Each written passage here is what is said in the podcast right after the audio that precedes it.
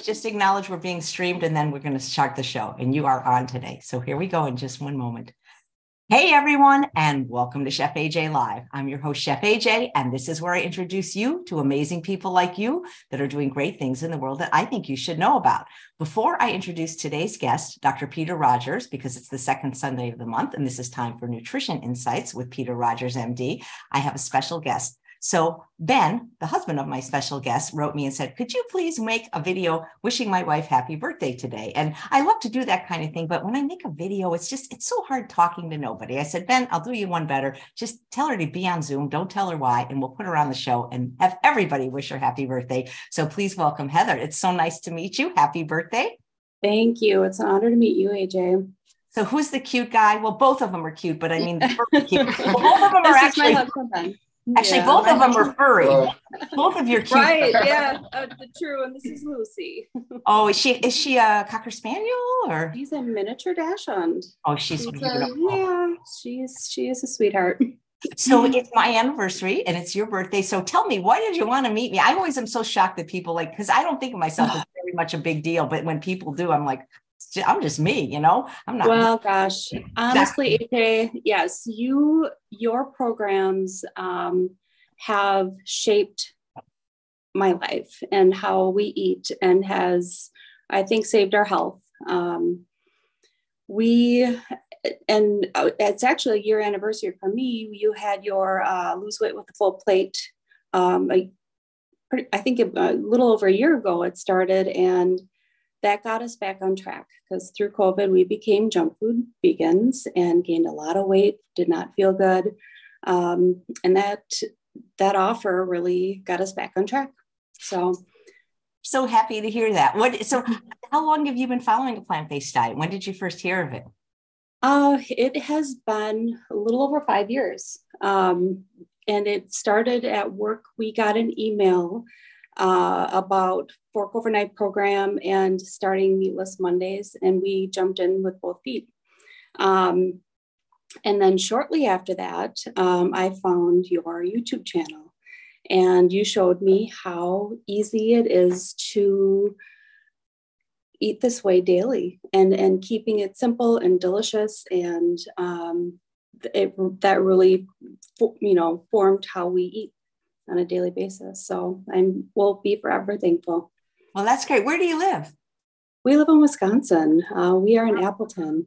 Ah, the cheese capital of the world. Exactly. the hardest thing for people usually on a plant based diet to give up. Well, that's great. Your husband joined you in your journey. I love when husbands yes. Smart man. Yes, we, we, we, didn't know that. I didn't know that the meatless Monday would have been meatless forever Monday, but that's how it turned out, and it worked out well. Yeah, that's how we started. So, any special plans for your birthday?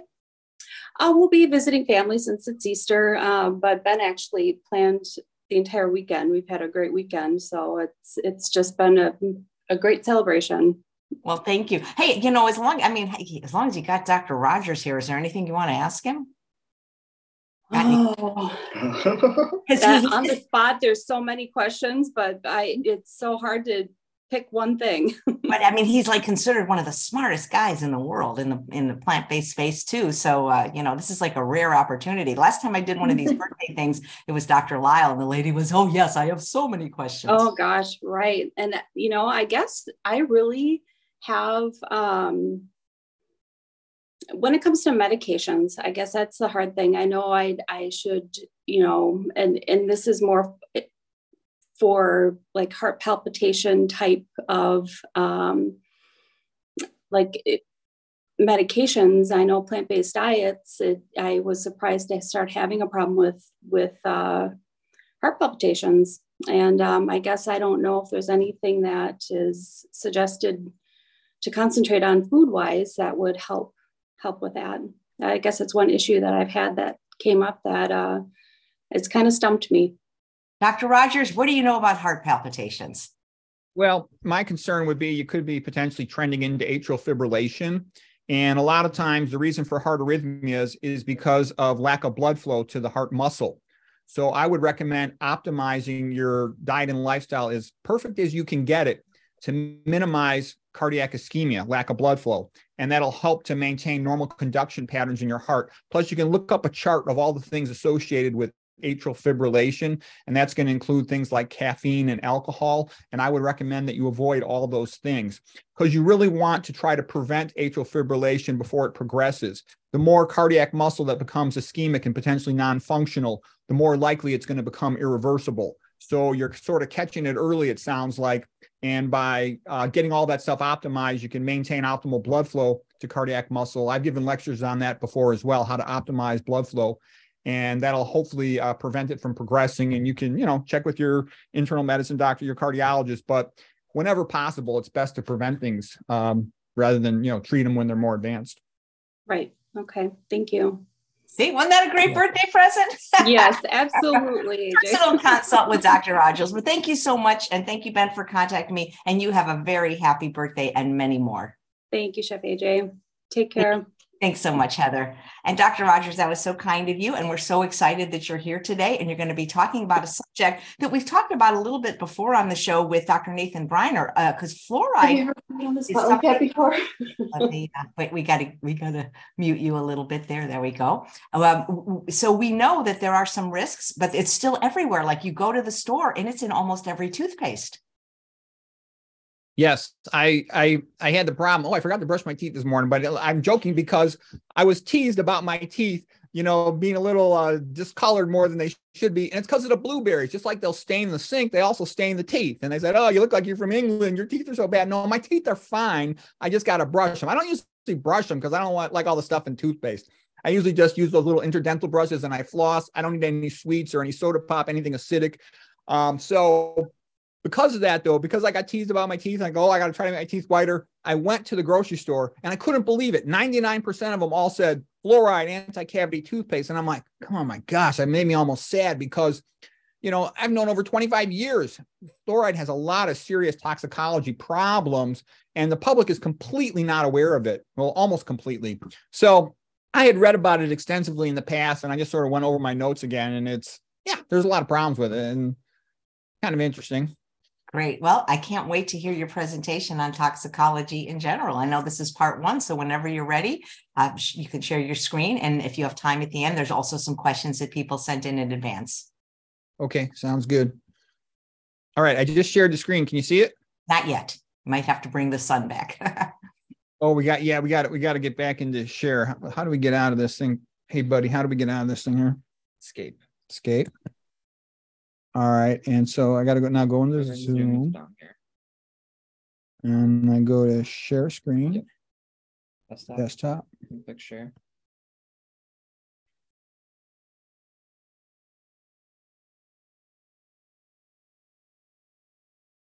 All right. Can you see it now?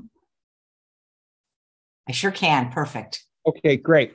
Okay, so this is basically the outline for the talk. I'm going to start out talking a little bit about uh, calcium, then I'm going to talk about fluoride. Then I'm going to talk about sodium.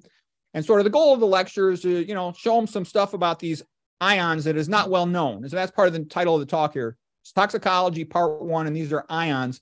Um, and fluoride is also a toxin.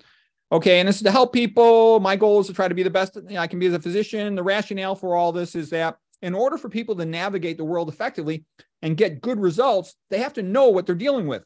And it's not well known what's really happening with calcium fluoride and sodium. So I'm going to try to go through that. And the pitfall is, you know, whenever you really tell the truth about stuff that's not well known, sometimes people don't like that, but it is what it is, as Plato said here. Why bother? Because you need to know this stuff to be healthy. Okay, so the first slide here is a painting. I like this. It's called Playing Chess with Death. And in a sense, we all do that, trying to stay healthy and live longer. And Ingmar Bergman made an interesting movie called The Seventh Seal. And here's a knight playing chess with death. Okay. And then I show this in terms of like what's a good attitude. And what I'm trying to say is medicine tries to think everything is science, science, science. That is not correct. There's a tremendous importance for love and for a 100% commitment to something. And I just, I showed this previously in my talk about cancer, how my mom, when she had advanced cancer, advanced, you know, colon cancer, metastatic to her lungs, she's coughing up blood. She had to, one of her grandchildren was in the intensive care unit, born in septic shock And she moved into that ICU for two and a half weeks and stayed with that baby on the ventilator. And the baby recovered. And what I'm saying is the doctors did a great job with all the high tech ECMO, endocorporeal membranous oxygenation, heart lung bypass.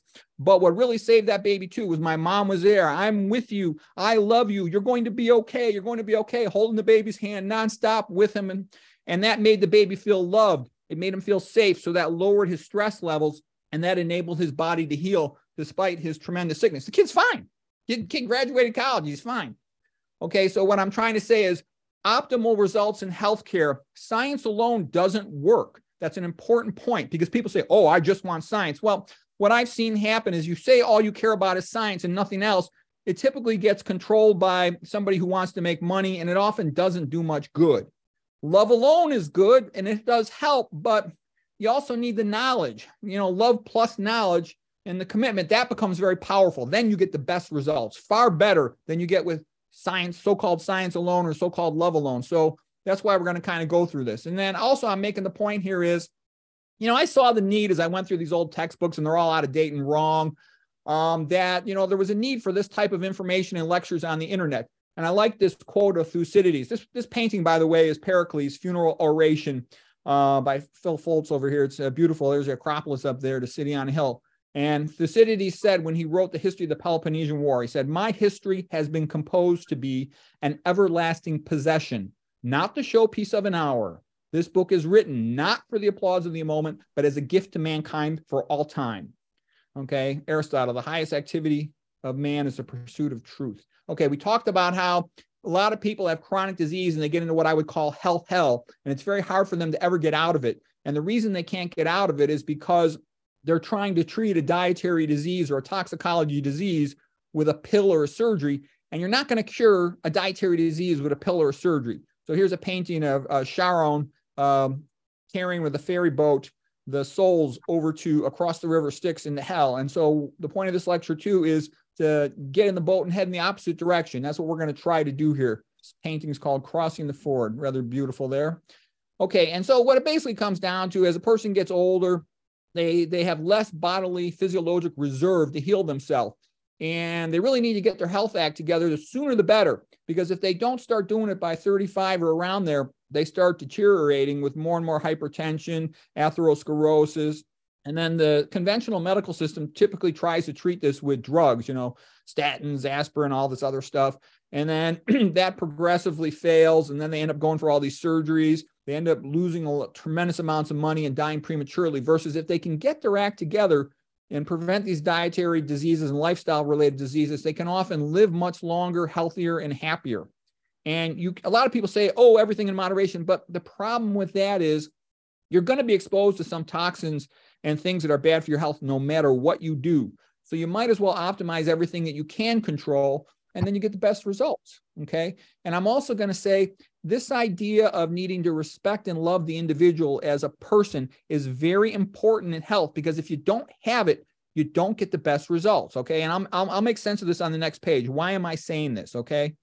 And this next thing will show it right here. What typically happens is all these patients with their chronic diseases, they're sad, they're lost, and they just progressively deteriorate because they keep on trying to treat dietary and toxicological diseases with pills and surgery. That does not work. What is the cure rate with conventional medicine for hypertension, for type 2 diabetes, for coronary artery disease? These are the most common causes of death, okay? They're dietary diseases. The treatment rate with pills and surgery is like essentially zero, okay?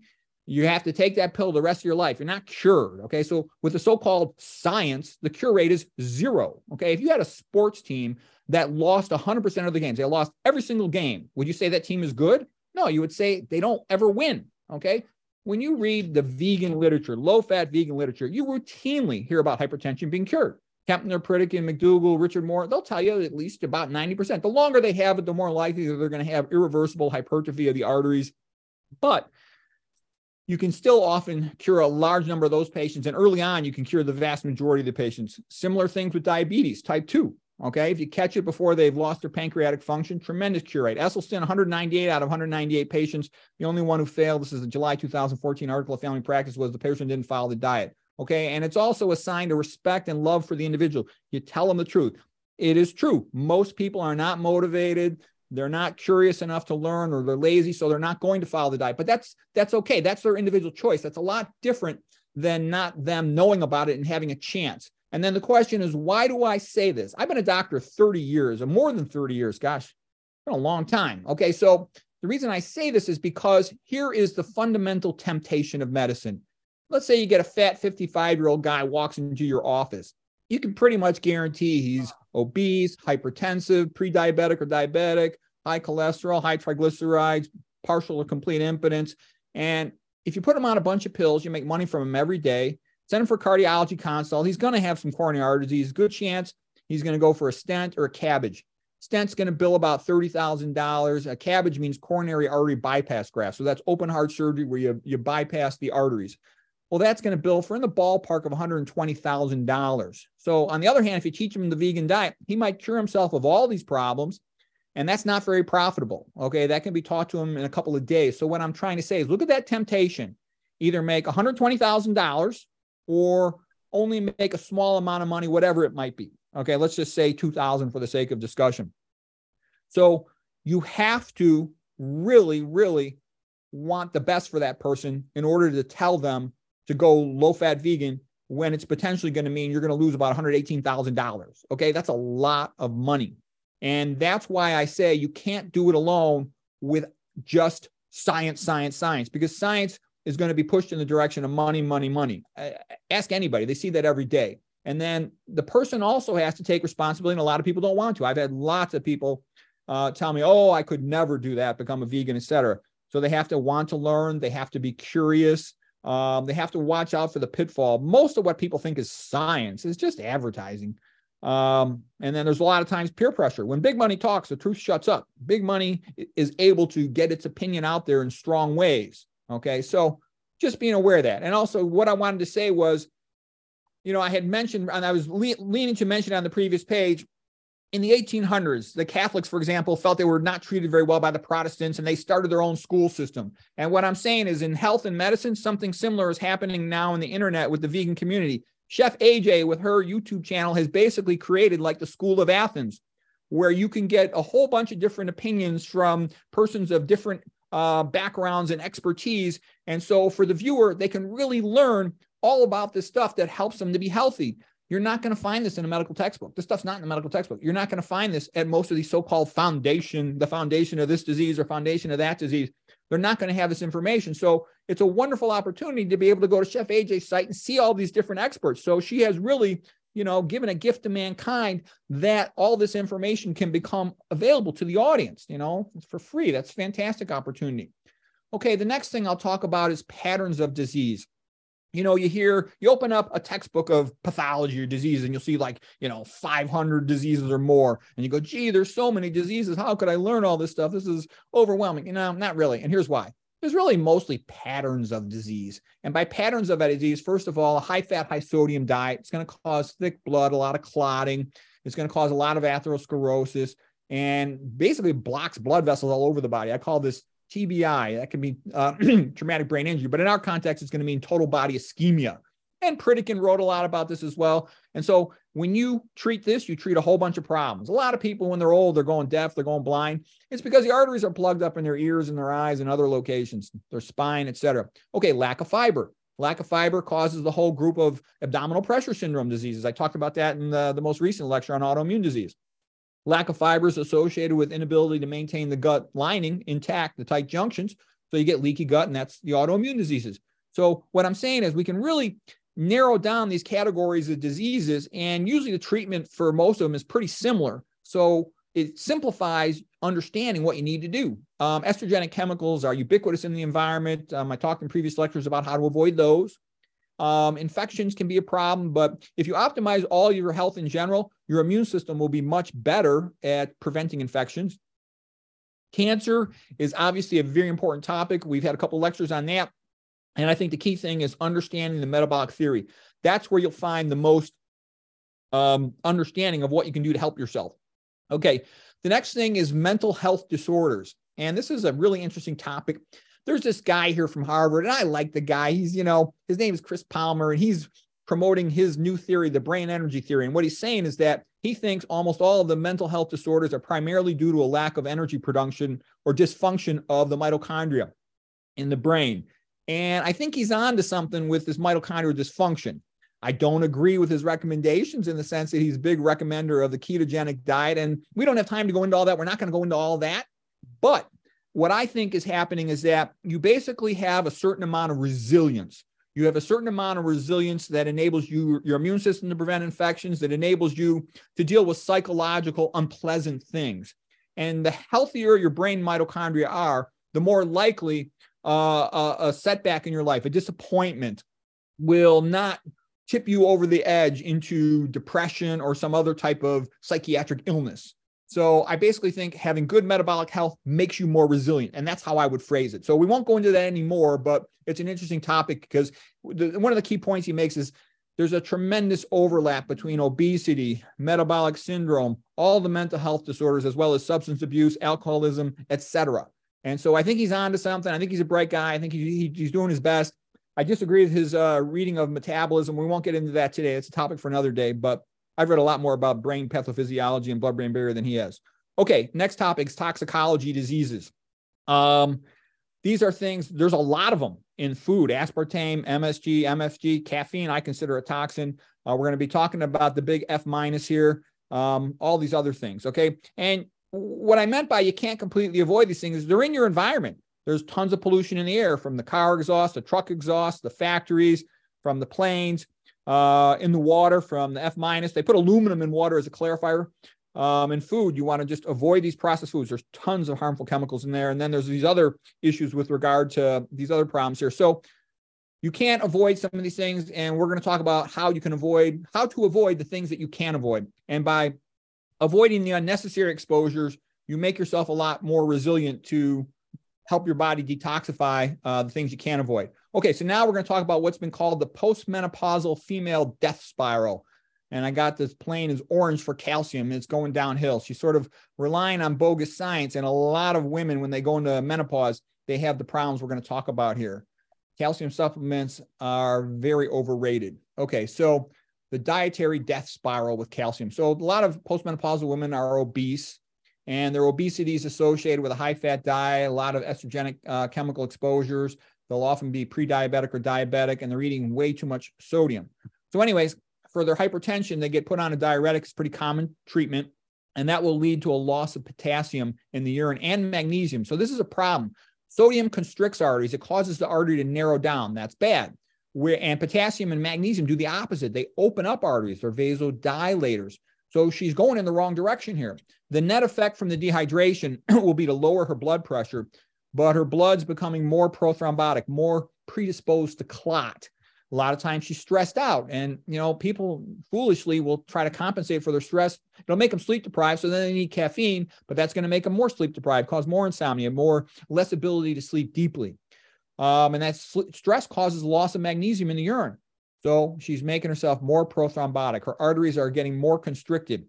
And she's typically eating a diet low in potassium and magnesium because they come from plants. Um, and so she gets in a vicious cycle where she just keeps slowly getting worse. She'll never get better down this route.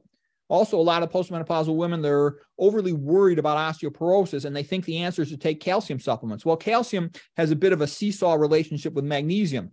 When she's taking in more calcium, uh, she's going to be losing magnesium in the urine. Plus, a lot of times they'll go on vitamin D supplements, causing more calcium absorption. And it's not uncommon. They can get their daily calcium intake over 1,400 milligrams a day. That's a lot. Okay, so I just wanted to show you this paper here.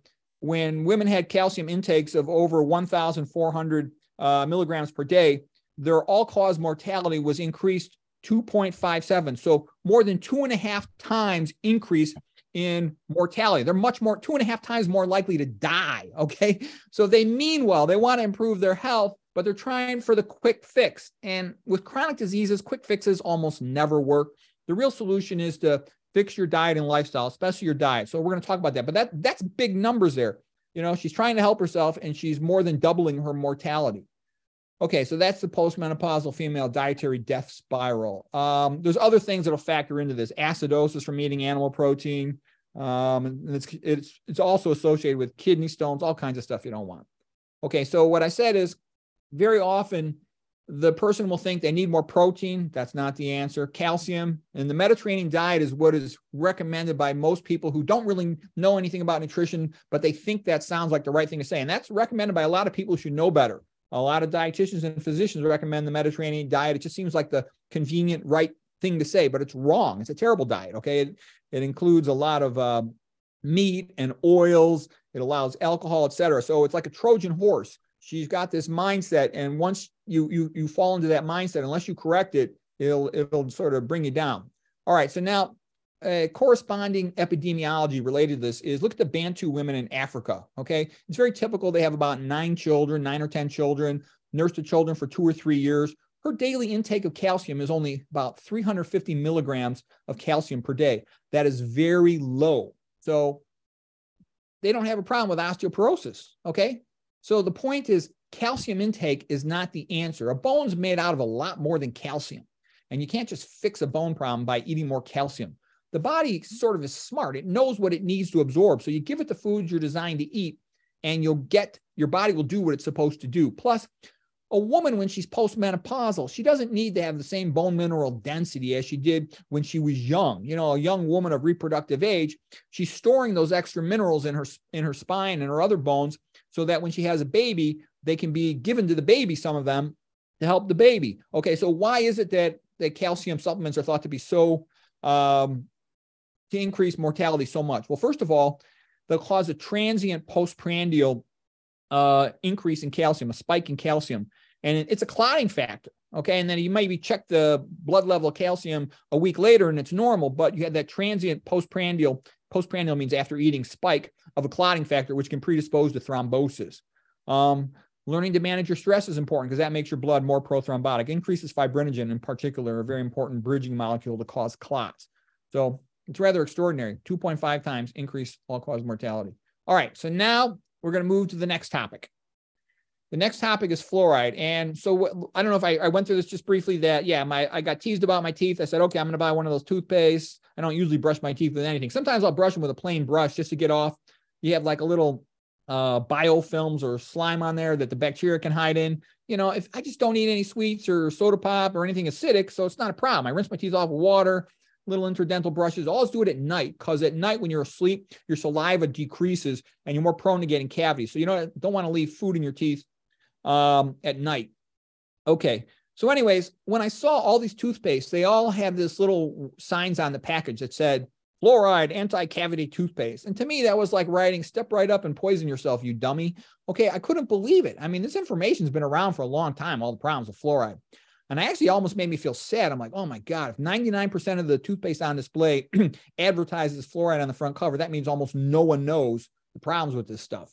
okay. And so to understand it, you got to go back and learn a little history. Here's a nice painting of Cicero, greatest of all Romans. Okay. And here's what Cicero said To not know what happened before you were born is to forever remain a child. Okay. That's even called a Ciceronian sentence there to put the conclusion right at the end. And it has more dramatic impact, the professorial style. Okay. Aristotle, he says, if you want to understand something, then study how it was made, where it comes from. Okay. So let's look at fluoride. Fluoride is a halogen. Know, so halo means salt, gen means to produce. They're the salt producing um, elements. And what's unique about it is it has an incomplete outer orbital of electrons. It only has seven electrons. So here, this red electron here is unpaired. So when you have an unpaired electron in the outer orbital, it really, really, really, really, really, really wants to grab another electron because to get eight electrons in this outer orbital is called to complete one's octet, and that makes it more stable. And so fluoride is very aggressive at grabbing electrons. So here's fluoride in the periodic table of elements. And of all the elements, out of every single one of them, fluoride has the highest electronegativity. En is electronegativity. So it's right here and it is super high. Right next to it is oxygen, which, of course, in electron transport within the mitochondria is the ultimate electron acceptor. So it has very high electronegativity too but fluoride even more so. This vertical column of elements are the halogens. So halo, salt, gens producing, salt producing. And every single one of them is sort of toxic to bacteria. So the halogens kill stuff, okay? And that should tell you something. Fluoride, chlorine, you know, we sanitize pool water and drinking water with chloride, okay? Bromine is also used to sanitize pools. We used to do surgical preps with iodine, okay? So these are all toxic. I realize that iodine is incorporated in the thyroid hormone and chlorine is also in our bodies, but just in general, that's important to remember. Halogens have a strong tendency to toxicity. And because of this high electronegativity, they really want to grab an electron. And when they grab an electron, fluoride grabs it, it does not give it back. One definition of a pathogenic chemical is that it steals electrons. It steals electrons and it does not give them back. It's just a thief. It is not a giver. It is only a taker. So that's important to know about fluoride. Okay, so fluoride has been used for rat poison, for insecticides. It's put into wood as a preservative.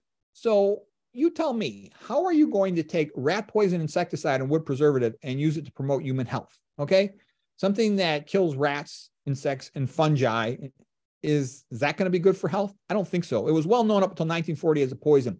The aluminum industry had a problem with its uh, waste product of fluoride, as did the phosphate fertilizer companies. So they were able to maneuver a study showing that fluoride had a benefit they claimed for teeth. And then they had, you know, they got millions and millions of dollars. Pathogenic chemical is that it steals or had a benefit they claimed for teeth. And then they have, you know, they got Oops, as someone had played back, It was playing back. Okay. Um, anyways, I'll, I'll continue here at the next slide. Uh, glucose goes into the uh, cell and then it goes through glycolysis in the cytoplasm.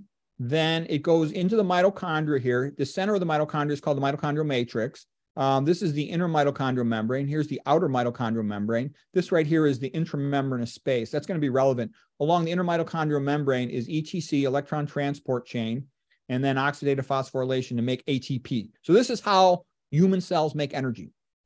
Okay, these are the first couple of reactions in glycolysis, which really is sort of the primarily the six carbon phase. We don't need to get into this, uh, but the second part is relevant for us with fluoride. Fluoride inhibits the enzyme enolase. Enolase is the enzyme in the second half of uh, glycolysis, and that is inhibited by fluoride. So that's an important point. Okay, um, just another picture of a mitochondria showing the different spaces. The inner part is the matrix, inner mitochondrial membrane, intramembranous space, and then the outer mitochondrial membrane. This is often abbreviated OMM for outer mitochondrial membrane. Um, intramembranous space, IMS, inner mitochondrial membrane, IMM. And then, of course, usually just call this the matrix. Okay, so we're not going to get into too much biochemistry, but just to have a little general idea, Typically, what you're doing is you're constantly pulling hydrogens off these molecules and you're splitting them into a proton and an electron. This is an oversimplification, but it, it, it tells you the key point of what's happening. So glycolysis does that. And we're basically harvesting electrons and protons to use them to make ATP. Okay, and then the same thing happens in Krebs cycle. So I just drew Krebs cycle a couple different ways. You can see the CO2 is take the carbons from the original sugars are blown off when we exhale in, as the form of CO2. And then the electron energy in these hydrogens split into the proton. A hydrogen molecule basically equals a proton and an electron. That is harvested off. Now, just to show you all the things fluoride does, it inhibits, you know, three major enzymes in Krebs cycle. Okay, one, two, three. Aconitase, isocitrate dehydrogenase, succinate dehydrogenase. Okay, so it's really wreaking havoc with metabolism. This is a quick summary of what electron transport's all about. It's kind of like firemen in a bucket brigade. They transfer electrons from complex number one all the way down to complex number four.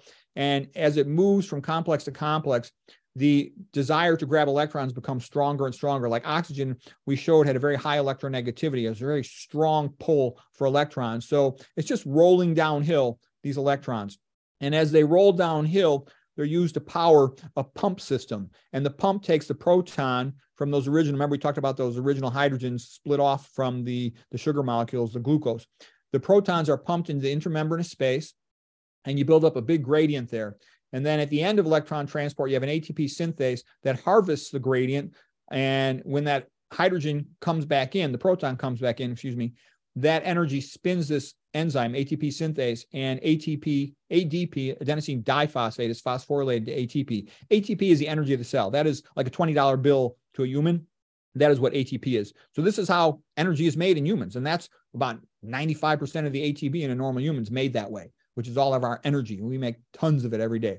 Okay, so this just shows the same thing in a you know a little bit more spread out fashion. Here's the outer mitochondrial membrane, inner mitochondrial membrane, intramembranous space, complex one pumping its proton, and all the other complexes. And then here's ATP synthase, you know, adding this phosphate to the ADP to make ATP, the energy of the cell. Okay.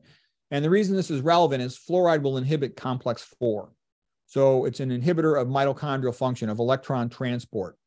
And that becomes relevant because if you're drinking fluoridated water, you're having that happen every single day. When you drink one part per million, which is a common amount in, in fluoridated water, you're drinking about two milligrams per day. Adults will typically keep about half of it in their body and excrete the other half in their urine of, of the amount that's absorbed. Um, and it gets more complicated because sometimes they'll increase the dose all the way up to four parts per million. And it's often combined with aluminum because they'll use aluminum in the water as a clarifier. Well, aluminum is a neurotoxin for the brain, so that's not good. And fluoride will bind with the aluminum and it makes it more lipophilic, more fat like. And that increases its ability to cross the blood brain barrier. So as it crosses the blood-brain barrier, um, it can cause, um, you know, over time, uh, dysfunction to brain neurons. And lots of drugs have fluoride in them for several reasons. It can increase the half-life of the drug because it'll inhibit the liver detoxifying it, you know, liver hydroxylation and the P450 cytochrome enzyme. So it can inhibit that and increase the half-life of the drug. It can also increase the ability of the drug to cross the blood-brain barrier. Okay. Um, it is a waste product of aluminum production. And so, I mean, how convenient to put aluminum and F minus. The aluminum companies love this into the water. Okay. And, you know, some studies do show a small reduction in dental cavities, but for that small benefit, there's a lot of other problems. I personally recommend to avoid fluoride as much as you can. Um, also, once an association gets committed to something, here's just some terminology if you want that. Once an association gets committed to something, it's usually hard for them to change their original position. So they won't change their opinion, the American Dental Association. Another thing is fluoride will bind to proteins and it will distort their shape. It can substitute itself for a hydrogen on the side of a protein. It especially likes to bind to these positively charged amino acid side chains, lysine, arginine, and histidine. Once it binds to the protein, it'll distort the shape of the protein. And for this reason, distortion of the protein shape, it can confuse the body. The body recognizes proteins by their shape. So if it distorts the shape of a protein on the outer surface of a cell, it can um, make it no longer recognizable by the immune system. And so it can become what is called a PAMP. PAMP means pathogen associated molecular patterns. And then the immune system might attack the tissue. It can also be a DAMP, that's damage associated molecular patterns, where damaged tissue is cleaned up by the immune system.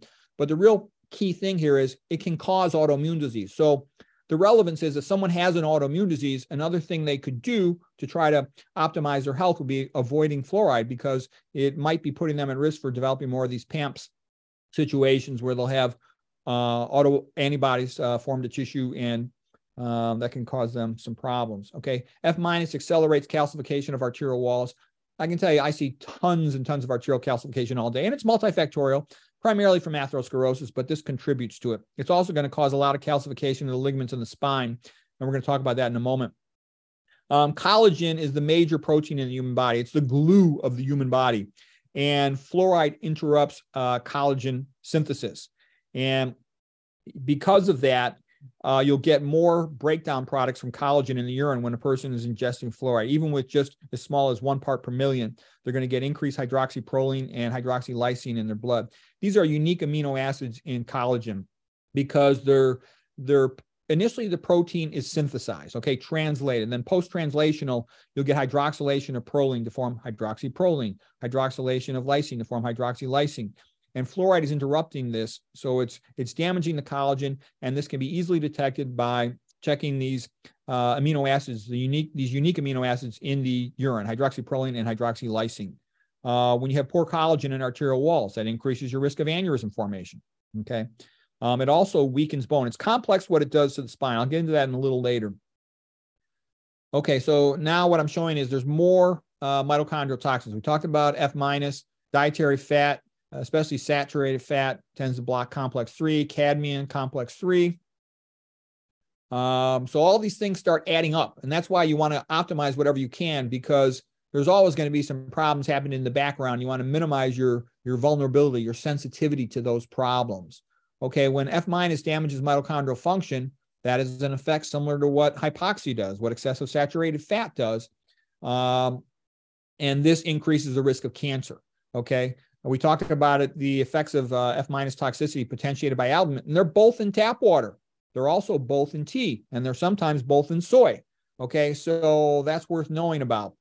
All right. And then this slide is called How F minus toxicity happens in real life, that it's multifactorial and you can have synergistic negative effects.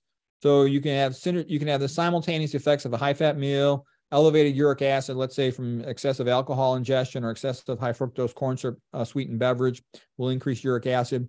The person's stressed out, they're drinking caffeine, they're sleep deprived, excessive dietary sodium, F minus in their drinking water. It's also transdermally absorbed. So you shower in it, you're going to absorb that transdermally. And then there's a lot of F minus in tea. Some studies show increased amounts in soy. You got a lot of F minus in drugs. Then aluminum is added to the water. Then a lot of people are eating a lot of omega 6 fats with a processed food diet. That produces hydroxynonenal, the toxic aldehyde. I talked about that in a previous lecture, my dementia lecture. So what I'm saying is all these things are adding up to be harmful to brain cells, and also many of them to contribute to having causing tissue hypoxia, which increases cancer risk. And not to mention these things over here, uh, which are also uh, have neurotoxic effects. The good news is a plant-based diet, low-fat plant-based diet helps to prevent all this because it gives you the vasodilators to reopen those arteries, the potassium and the magnesium. It gives you the vitamin C antioxidants and other antioxidants to help counter effect the oxidation effects because it's an oxidant, fluoride, um, in that way a lot of the researchers who research fluoride, many of them died from the toxicity of fluoride. It's pretty toxic stuff.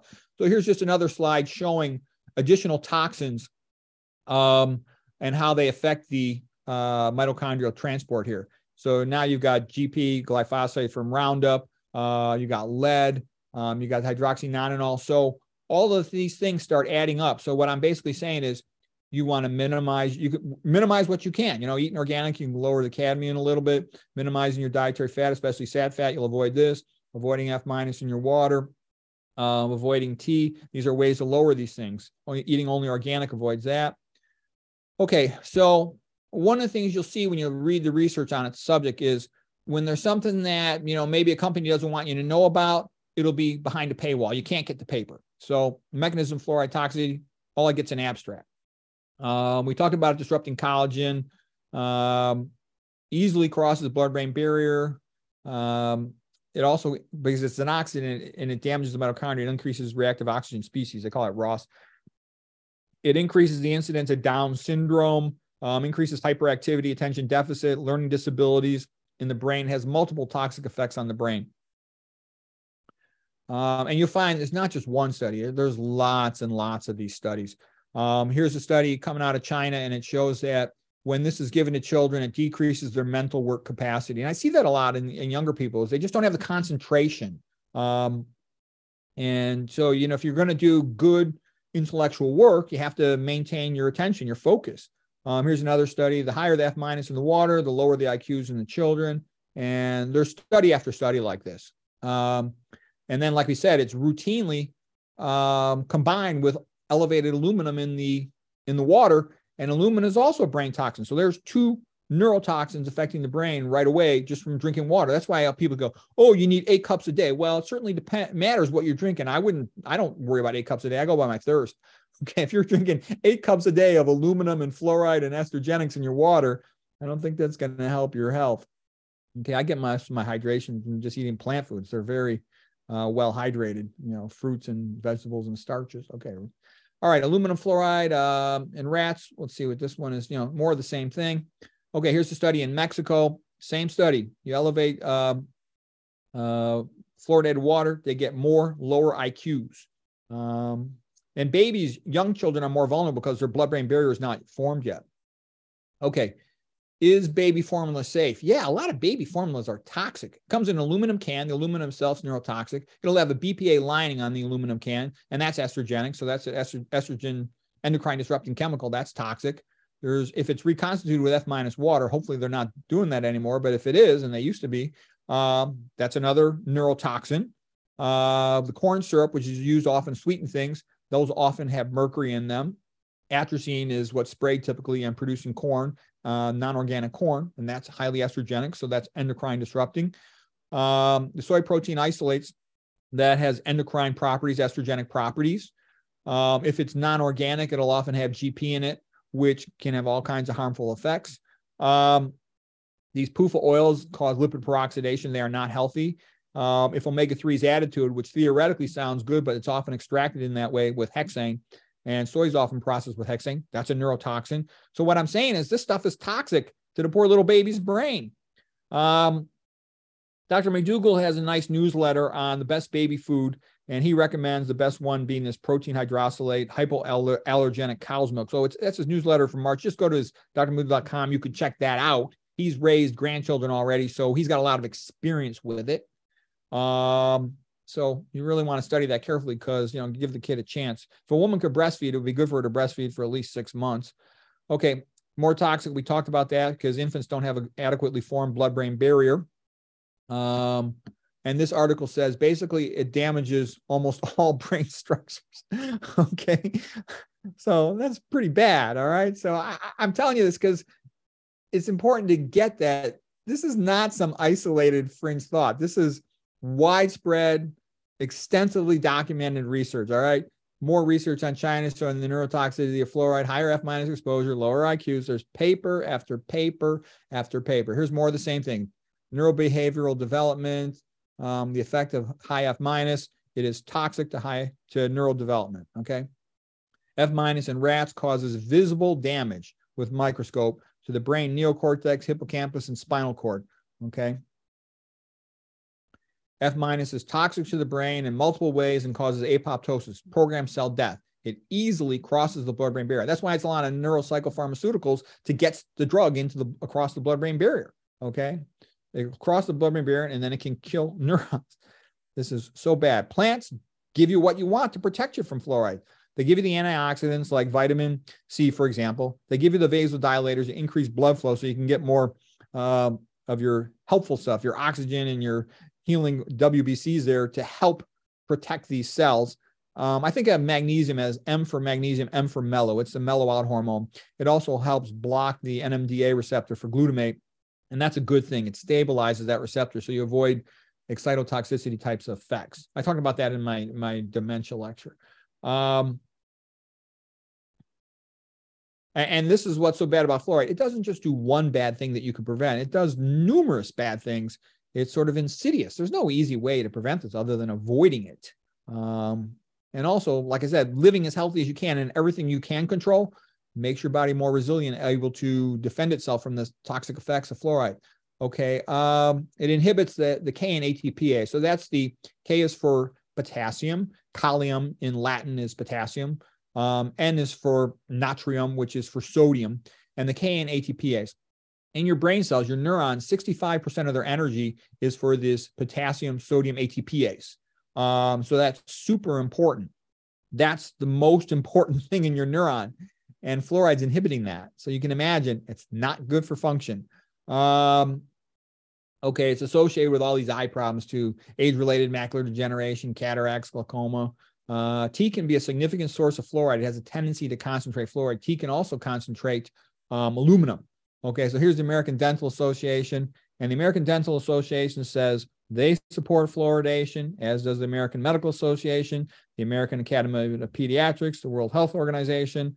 Okay, so my opinion is, you know, once these organizations commit to something, they will not change their position. They're afraid of the legal implications of that. But my point of view is, you know, when new information that might have been a reasonable position back in 1945, 1950, but all this additional information has come out and it's well documented.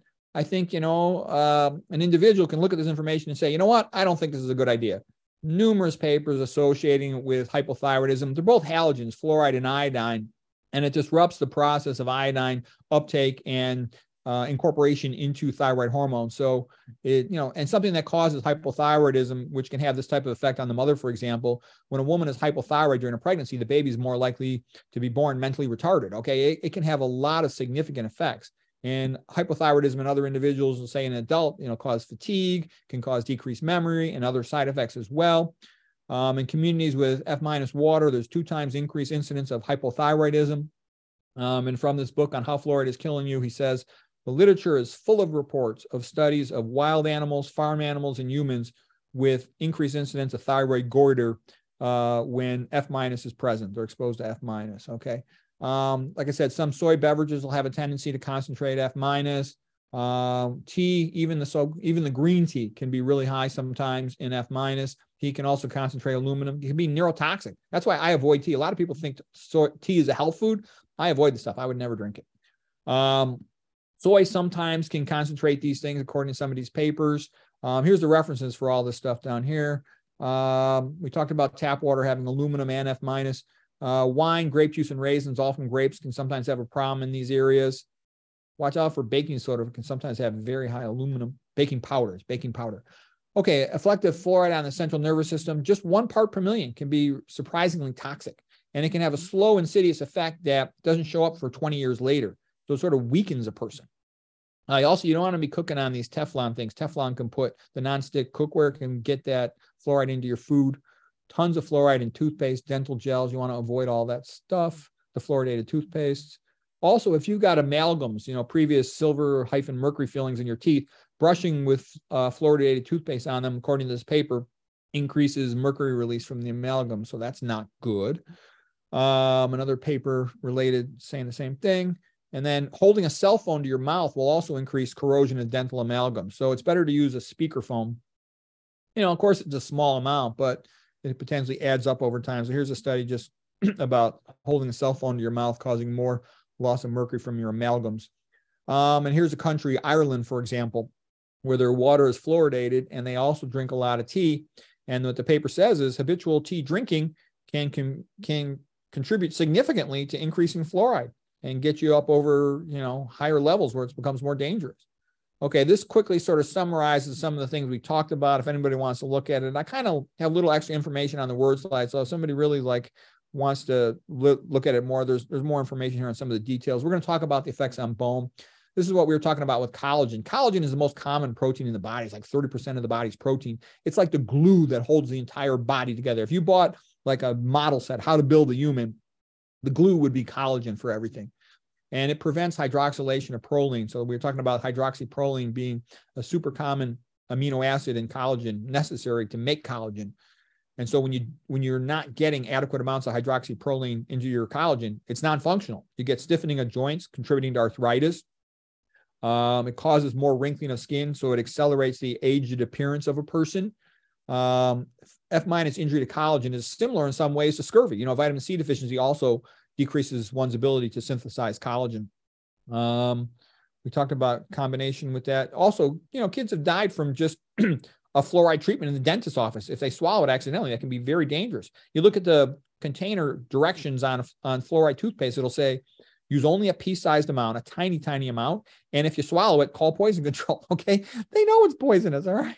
Come on. Um, it kind of makes people sort of stupid and lazy is one of the effects, apathetic, lethargic. Um, and I think a lot of people I've noticed, I've been amazed in my adult life, how many people they don't ever want to read a book. You know, they've given up on themselves. A lot of people, they're fat and they're sick and they're just like, oh, well, what are you going to do? And I'm like, well, become a vegan. That's what you should do. But they don't listen to me. Also, it causes it can cause atrophy of pituitary. I just know from experience, I've seen tons and tons of brains, thousands of brains. It's very, very common to see atrophic pituitaries. Now, I don't know if that's from F minus, but I can tell you, atrophic pituitary is a common thing. It also um, increases the rate of calcification of the pineal gland, which is located in the brain in the midline posteriorly.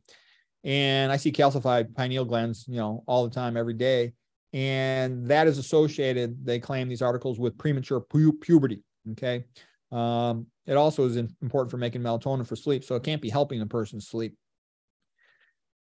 um, damages the hippocampus the memory center that's not good that's going to lower your ability to remember things and to think uh, when fed to pregnant animals in this Mullenix study it made them hyperactive kind of sounds like adhd uh, she published a big study showing all these problems with fluoride. This lady was a big researcher. I think her name was Phyllis Mullenix, and she got fired from her job for that.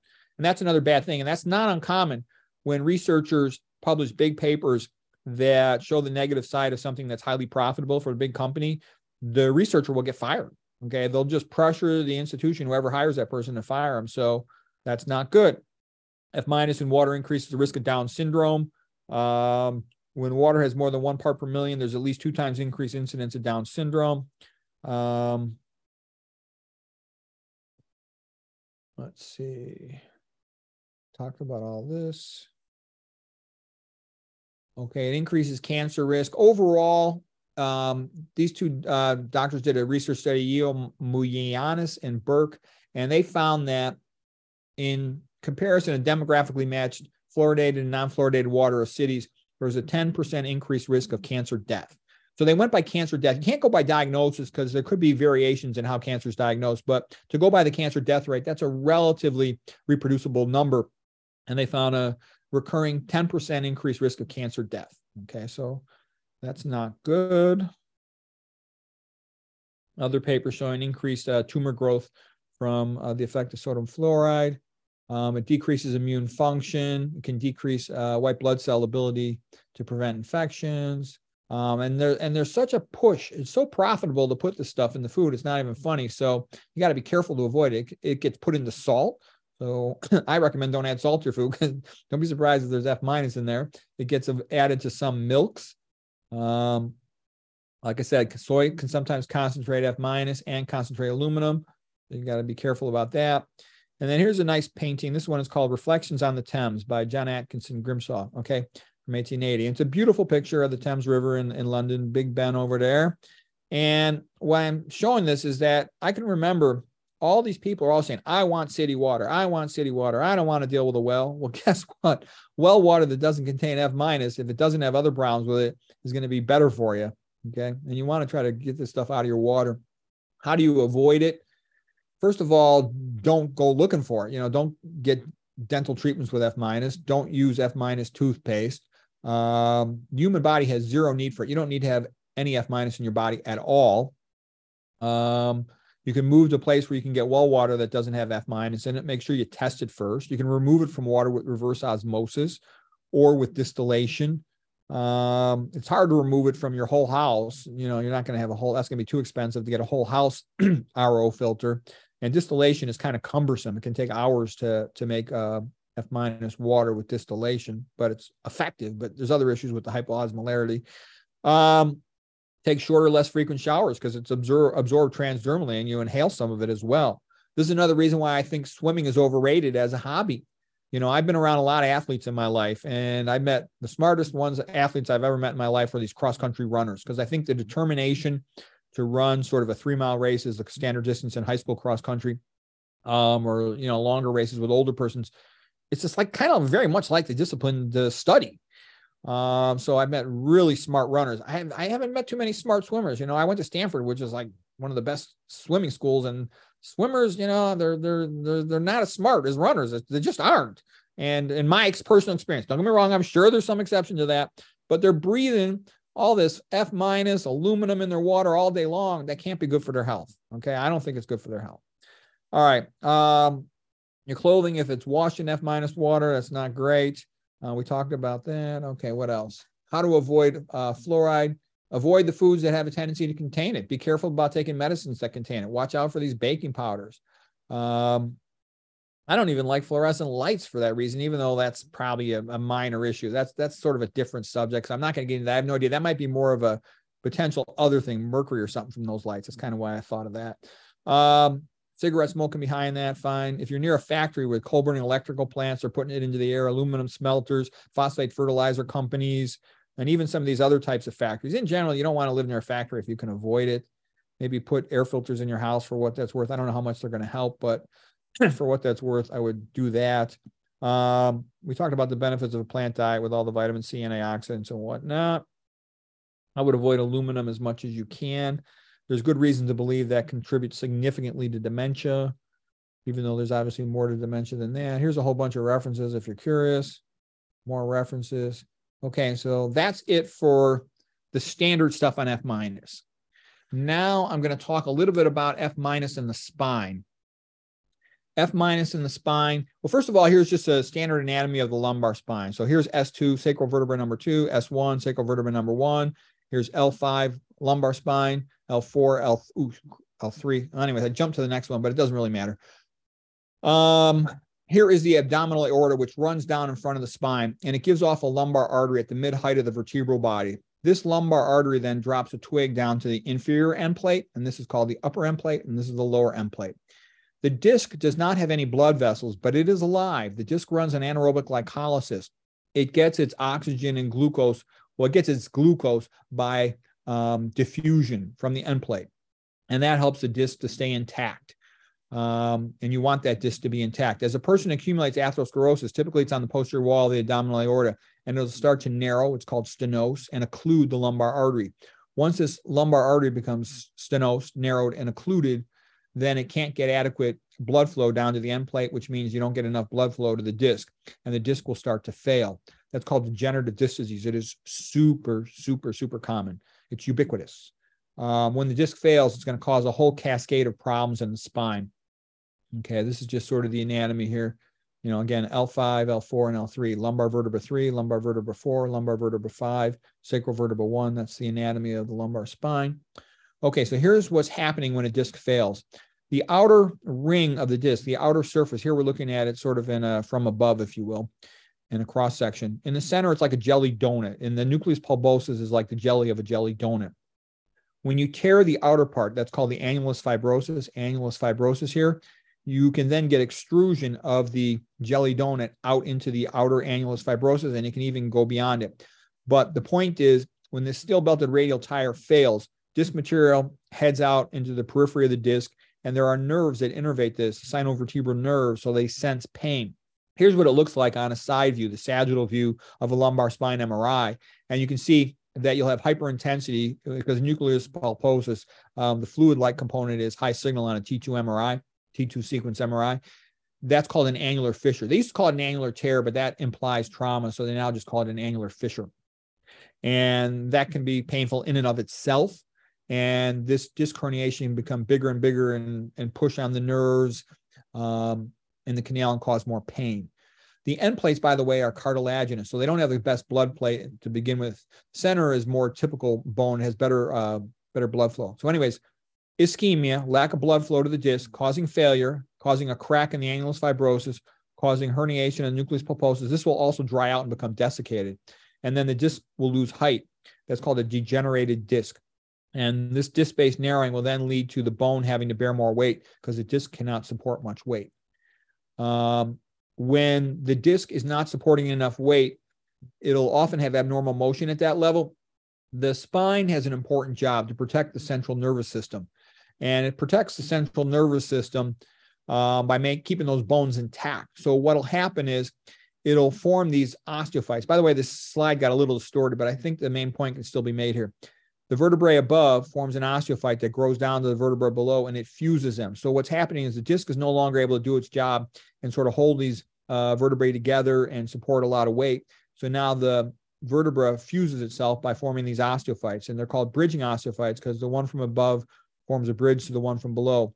And this causes a condition called DISH, D-I-S-H, diffuse idiopathic skeletal hyperostosis. This is super, super, super common. I actually wrote a book about this called Most Common Cause of Back Pain is Ischemic Spine. And so what happens is as this level fails, then there's increased pressure on the adjacent level, that will fail, increased pressure on the adjacent level, that will fail. And this process will work its way all the way from the pelvis, all the way up to the skull. Um, these pictures are actually two separate pictures here. This is showing the abdominal aorta and thoracic aorta down into the abdominal aorta. And these orange spots are calcifications. And the more calcified this gets, the more atherosclerosis there is, narrowing those lumbar arteries. And the worse the, these uh, the ischemia, the lack of blood supply to the spine becomes. So, as I was saying, these bridging little uh, black lines here, these bridging osteophytes will extend all the way from the sacrum, all the way up the thoracic spine, all the way up the cervical spine into the skull. And as the spine becomes fused, these discs will become more and more dysfunctional and they will calcify. So fusing the two vertebral bodies is called interbody fusion. Then you'll get calcification of the posterior longitudinal ligament, and the abbreviation for that is OPLL, ossification of the posterior longitudinal ligament. Ossification of posterior longitudinal ligament. And just to give you a little perspective, back when I was a resident in the you know 1990s the textbook would say opll is a very rare disorder more common in asians you know well bs okay? I see this all day long every single day. It is super common. More common i'll see it in the um, cervical spine but i see it a lot in the lumbar spine.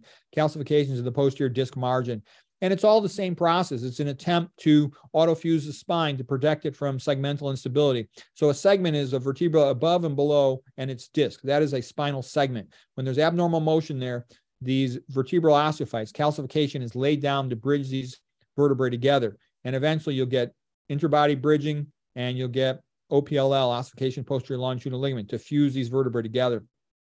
And as this happens, you can imagine all these vertebrae being fused together, the spine becomes much more stiff. That's painful and it's uncomfortable for the person. Um, so you get these old people, their spines are stiff and they don't want to exercise because it hurts. And as they exercise less, their muscles atrophy and they're very prone to falling down and getting terrible fractures because the vertebral body itself is going to be osteoporotic. I'll show some x rays here in a little bit. Okay, here's a better picture showing the uh, thoracic and abdominal aorta with the calcifications. That's going to cause atherosclerosis of the lumbar arteries that would extend like this. The spine gets segmental instability, and then you get autofusion throughout the entire spine. This is end stage failed spine, kind of like what congestive heart failure is to the heart. This is the equivalent of uh, spine failure, and it's super common. Again, you'll see this all day long, every day. And the main thing causing this is ischemia from atherosclerosis. But guess what? F minus also contributes to this. And that's why I'm showing you because F minus contributes to causing DISH and OPLL. Okay. Um, so here's some papers on skeletal fluorosis from NAF, sodium aluminum fluoride. And you got these bridging osteophytes of the spine. Uh, I usually would preferred if they flipped these x-rays. Because I always like to read from left to right, but you still, nevertheless, here's the bridging osteophytes between these vertebral bodies. Here's the disc space. Here's the vertebra. This would be the inferior end plate, superior end plate.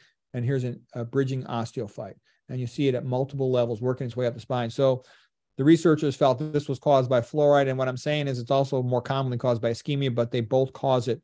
So the F minus is causing a lot of problems for the spine. Um, and I'll explain how that predisposes to fractures in a moment. Here it is in the cervical spine, uh, bridging osteophytes on the anterior aspect of the vertebral body. Um, you can see it over here, uh, bridging osteophytes in this paper on the anterior aspect of the vertebral body. And here it is again, bridging osteophytes. So what happens is now these bridging osteophytes are bearing more and more of the weight. So the vertebra bears less weight. There's something called the Wolff-Parkinson-White law, whereby the more weight a vertebra bears, the more it becomes mineralized, the stronger it gets. So when you got the osteophytes supporting the weight instead of the vertebra, the vertebra becomes demineralized or osteoporotic, and that predisposes it to fracture. So I've seen these guys just fall down from going from a chair to, let's say, a little motorized wheelchair and they'll fracture their spine and they'll often fracture all the way through from front to back through their cord and become paraplegic. Those are called chalk stick fractures. That's sort of the medical word for it. Autofused spine with a chalk stick fracture. And like I said, this has been known for a long time. Here's 1937, this paper was written. And there's so much overlap from dish and skeletal fluorosis that you can't always tell them apart. Skeletal fluorosis will tend to have more of an osteosclerosis effect, but there's a lot of overlap. It's the same patients have both diseases. So here it causes calcification of ligaments. One can see that. And here's a bulky uh, posterior disc. You can have this from disc bulge, but it was felt to be OPLL in this case, ossification of the posterior longitudinal ligament. You can see it at multiple levels, and it tends to extend beyond the disc space, not just at the disc space. And it's compressing the spinal cord. There's a little uh, hyperintensity. This is a T2 MRI sequence because fluid is bright. So there's some hyperintensity in the cord. So this is spinal cord compression due to OPLL related to fluorosis. Okay. Um, this looks like a disc herniation down here. So that's another reason why you can compress the cord, but that's a different thing. HMP is just herniated nucleus pulposus. Okay, same patient has got, as we showed here, calcification, ossification of ligaments, uh, calcification, ossification the interosseous membrane there, and some muscle attachments, dental fluorosis with uh, discoloration of the teeth. Okay, so now we're having an intermission. So now we reached, we're actually more than halfway done with the talk, but we're going to transition to a new topic. And for this intermission here, I, th- I thought this painting was kind of cool. This is Ulysses and the Sirens by John William Waterhouse. So Ulysses knew that they were passing through an area where all these sirens were going to try to talk him into doing something he didn't want to do. So he had himself tied to the mast though, because he wanted to hear him. The the sailors have their ears wrapped, so hopefully they won't hear. This guy's putting his hands up not to hear the siren. So I'm kind of joking for the average person as regards to nutrition. They'll hear the sirens saying things like, Take a calcium supplement. It's good for your bones. F minus is good for your teeth. Keto, paleo, carb. That's what the sirens are telling you on the internet. And all the paleo keto views, they've got a million views for everybody promoting low fat vegan diet. So don't listen to them. They're just going to lead you into something you don't want. Okay. Also, I made one thing too is that you have to be able to trust yourself. Okay. For example, you know, I trust myself. If I look at a painting, I like it or I don't. Okay. And a lot of people try to tell you, oh, isn't this a great Picasso? I don't think so. I don't like it. And I trust yourself. If you like it, fine. But if you don't, you don't. learn to trust yourself. Don't always just believe some expert because they'll tell you all kinds of things. They'll tell you, you know, F minus is good for you. Okay. And what you need to remember is you have to be able to say to yourself, you know, two plus two equals four. I know what I feel, I know what I see, and I believe it because people don't trust themselves and they just say, well, I'll go to whatever the expert is. Well, the expert's going to make $120,000 doing open heart surgery on you. You better think about that before you commit yourself to something that you could have fixed by just improving your diet. Okay. And then here's a painting of a circus and the old Monty Python line for transitions and now for something completely different. Okay. So the second part of this talk here, we're going to talk about really the third part of the talk. The talk has three parts. And this here is about fluoride. I'm sorry, now we're done with fluoride. Now we're going to talk about sodium and potassium. All of the attention goes to sodium. Sodium, sodium, sodium, high salt, hypertension, high sodium, increased gastric cancer and other problems, sodium, sodium, sodium. Here's a little secret I'm going to tell you. The secret of hypertension is that it's easy to improve this situation for vegans. And here it is potassium is more important than sodium. So everybody talks about sodium, but if you think about potassium, everything makes a lot more sense and you'll know what to do to help yourself. K factor is the ratio of potassium. K for kalium in Spanish means uh, potassium.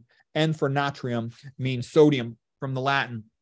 So you want your K factor to always be greater than five. If you keep your K factor greater than five, you're probably going to have a very good blood pressure. Our ancestors actually had K factors. You know, Richard Moore, he wrote the best book on hypertension called The High Blood Pressure Solution. The guy's an MD, PhD, who researched his entire life, wrote brilliant, brilliant books about it. The best stuff ever written on the subject of hypertension by far. Anyways, he said you keep your K factor over five. He actually said four would probably be okay, but five is a, a gives you a little safety margin. Our ancestors were probably eating, he thought at least 15 K factors of 15. I think it's probably more like 20, 20 times more potassium than sodium. Dennis Burkitt had said there's no animal other than humans that eats more sodium than uh, potassium. This is an essential fact. So remember this. This is this is sort of like your guiding light to get you through the the, the difficulties of hypertension. The K factor is your friend. Okay, the reason is it's a vasodilator and it gets the sodium potassium pumps to work better. Well, I'll explain why in just a moment, but this is an essential point. Um, plant foods, lots of plant foods routinely have, you know, 10 to 1, 20 to 1, or even more to that uh, potassium to sodium. Okay, hypertension is kind of like the gateway disease to all this metabolic syndrome and coronary artery disease and strokes. Um, the main things causing it are excessive dietary fat and sodium. And then there's sort of two camps on this the dietary fat group, and especially Dr. McDougall emphasizes that. Um, Dr. Pritikin, I mean, Nathan Pritikin tended to emphasize that. Um, there's also the sodium school of thought. And Richard Moore emphasizes sodium. There's other uh, speakers who emphasize sodium. You know, Chef AJ had a, a, doctor on recently who really emphasized the effect of sodium. Uh, Walter Kempner emphasized both. Rice has only 1% protein as rice and fat's very low and fruit's very low in um, protein. So he and fat. So Kempner lowered both the dietary fat and the sodium. He got incredibly results, magnificent results in treating hypertension. Okay, you know, a baby's born about 90 over 60. Ideal blood pressure is really probably more like 110 over 80, but you want to be below 120 over 80. The lower, the better if you feel good. Um, McDougall, Dr. McDougall doesn't treat unless a person is consistently over 150 or so. Um, this is called a Windkessel effect. The ascending thoracic aorta. Here's the heart. The left ventricle contracts, pushes blood into the thoracic aorta. This is the ascending thoracic aorta segment. It's then distended outward by the pressure of the contraction, and it has elastic fibers here that recoil inwards during heart relaxation. Heart relaxation is called diastole. And during that relaxation, the elastic fibers with the elastic recoil propel blood during uh, diastole, during the relaxation phase of the heart. So that's how you get systole. Systole means contraction. So systolic hypertension, I'm sorry, systolic blood pressure is the number on top when you see your blood pressure written due to heart contraction. Diastole is the number on the bottom, and that's especially related to elastic recoil. All right, this slide got a little distorted, uh, but I think the key point was here it is. Here's the blood pressure systolic on top, diastolic on the bottom. Systolic for heart contraction, diastolic for heart relaxation. And this Windkessel effect is very important. You can't replace those fibers of the ascending thoracic aorta, elastic fibers, after maturity, let's say around your early 20s. So the more you have chronic hypertension, the less likely you're going to have recovery of your Windkessel effect, and the more you're going to lose it. And then you're going to have chronic uh, problems with your diastolic pressure.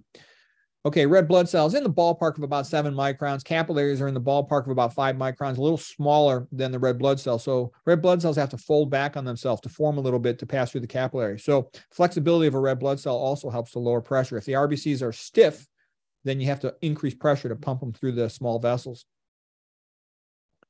Okay, most of the cells in the blood are red blood cells. There's like about 700 red blood cells for every WBC. So it's more than 99% um, are uh, red blood cells. So if you have a test tube filled with blood, you have the red blood cells right here. That's a hematocrit.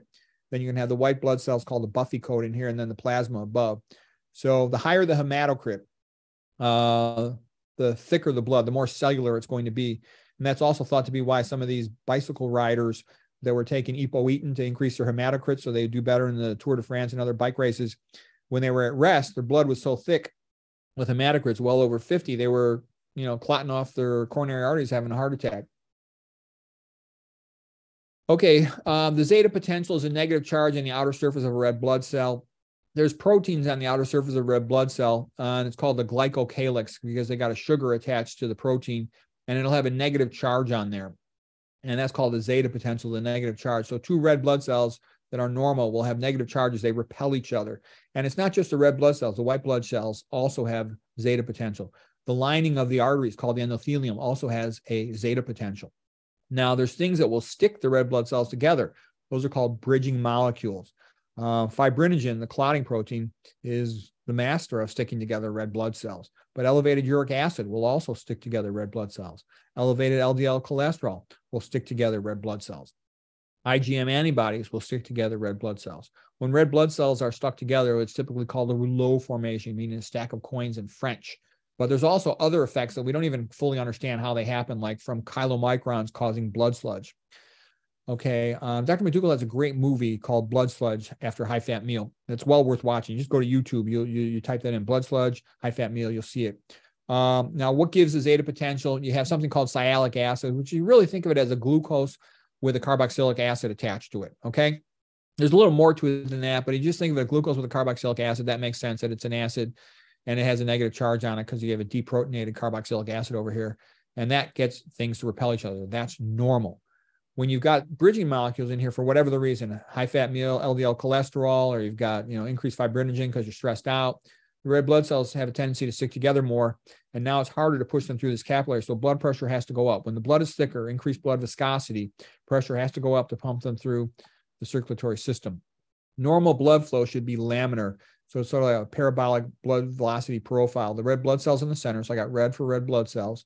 Adjacent to them is the WBCs, the white blood cells. And then on the outer aspect is the plasma. That way the plasma is, is floating along in the, in the blood vessels adjacent to the endothelium, the lining of the artery. And that's perfect. That way you don't get things clotting and sticking when they shouldn't be. Clotting is a much bigger problem than bleeding. You know, people die all the time from clotting. Clotting in the artery of the heart is a, a heart attack, clotting of the artery in the brain is a stroke. So that's what you really don't want. It's a much bigger problem than bleeding. Okay, when the blood flow comes up, let's say this is the common carotid artery in the neck, and then here's the internal carotid artery going up to the brain, external carotid artery going to the face. At a branch point, there's going to be a median divider, median divider of soft tissues. The blood's going to hit this median divider. It's normal to have some turbulence at this site, some retrograde flow called eddy currents, but if they're excessive in amount, excessive turbulent flow, excessive retrograde eddy currents, you'll have a tendency to form a clot on the far wall away from the median divider. And this happens all over the body, very common in the coronary arteries. And the coronary arteries got tons of branch points. The common carotid artery has only one branch point, but in the heart, there's tons of little branch points. And then the clot forms on the far wall. All right.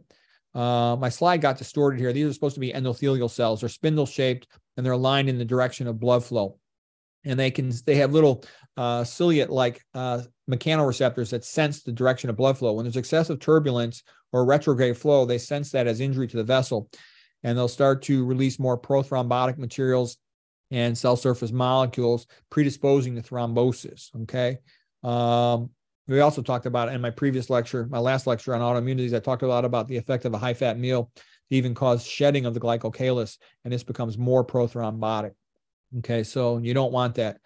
These endothelial cells normally, under healthy conditions, release a lot of nitric oxide, and that's what you want. That's the good stuff. That's what Dr. Esselstyn talks about all the time. The nitric oxide is a vasodilator. It's an anticoagulation effect by blocking platelet uh, coagulation.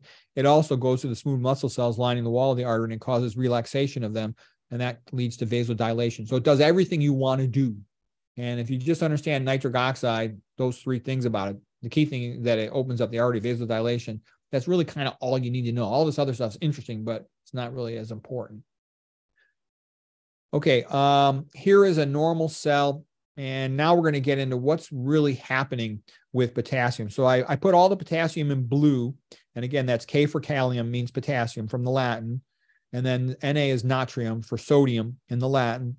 And you see here, the potassium is coming into the cell. This is the KN-ATPase. That means potassium, sodium ATPase. And it's an ATPase because uh, ATP is converted to adenosine diphosphate um, to make this run. So it requires energy input from the cell. And what it's doing is it's taking two potassiums in and, and booting out three sodiums.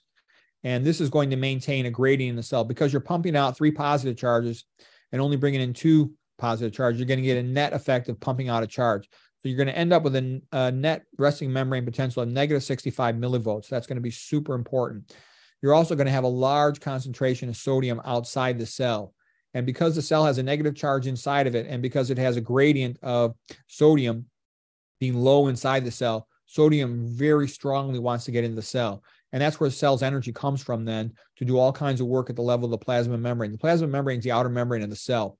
And this is coupled to lots of things. Most importantly, for our purposes, it's coupled to pumping calcium out of the cell.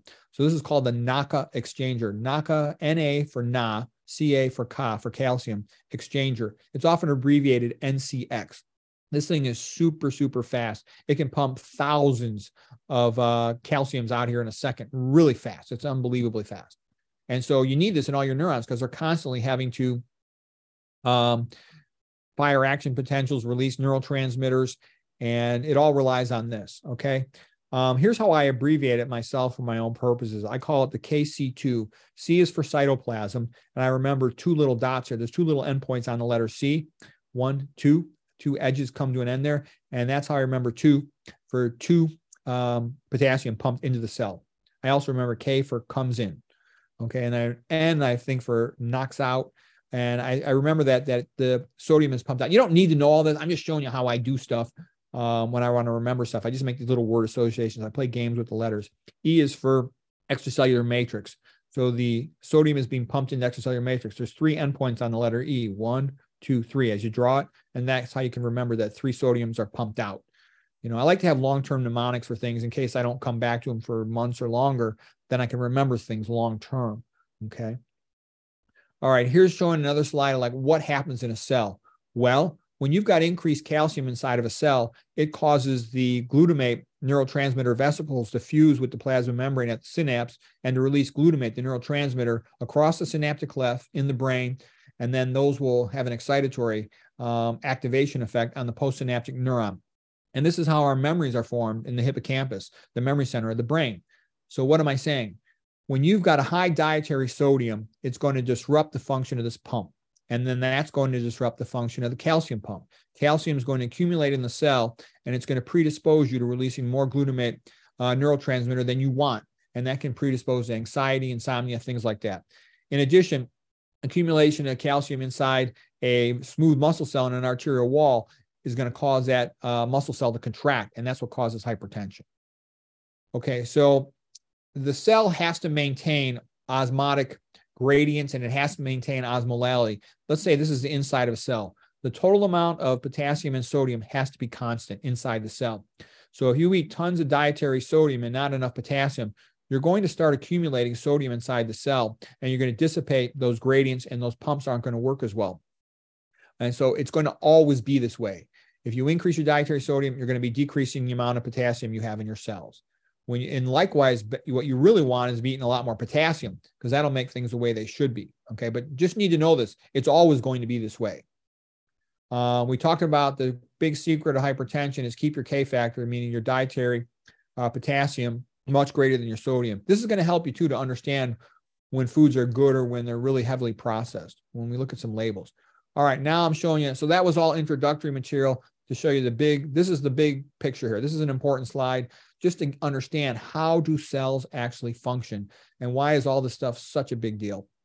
The vast majority of membrane pumps are going to be this KN-ATPase. Like we said, taking in only two potassiums, pumping out three sodiums, and that's going to lead to a relative small amount of sodium remaining in the cell. So inside the cell, sodium level is 14. Outside the cell, it's 140, 10 times higher. And because there's a negative charge in the cell, there's all these negative charges along the plasma membrane of the cell, and you'll have positive charge extracellular matrix adjacent to the plasma membrane of the cell. Sodium really wants to get in.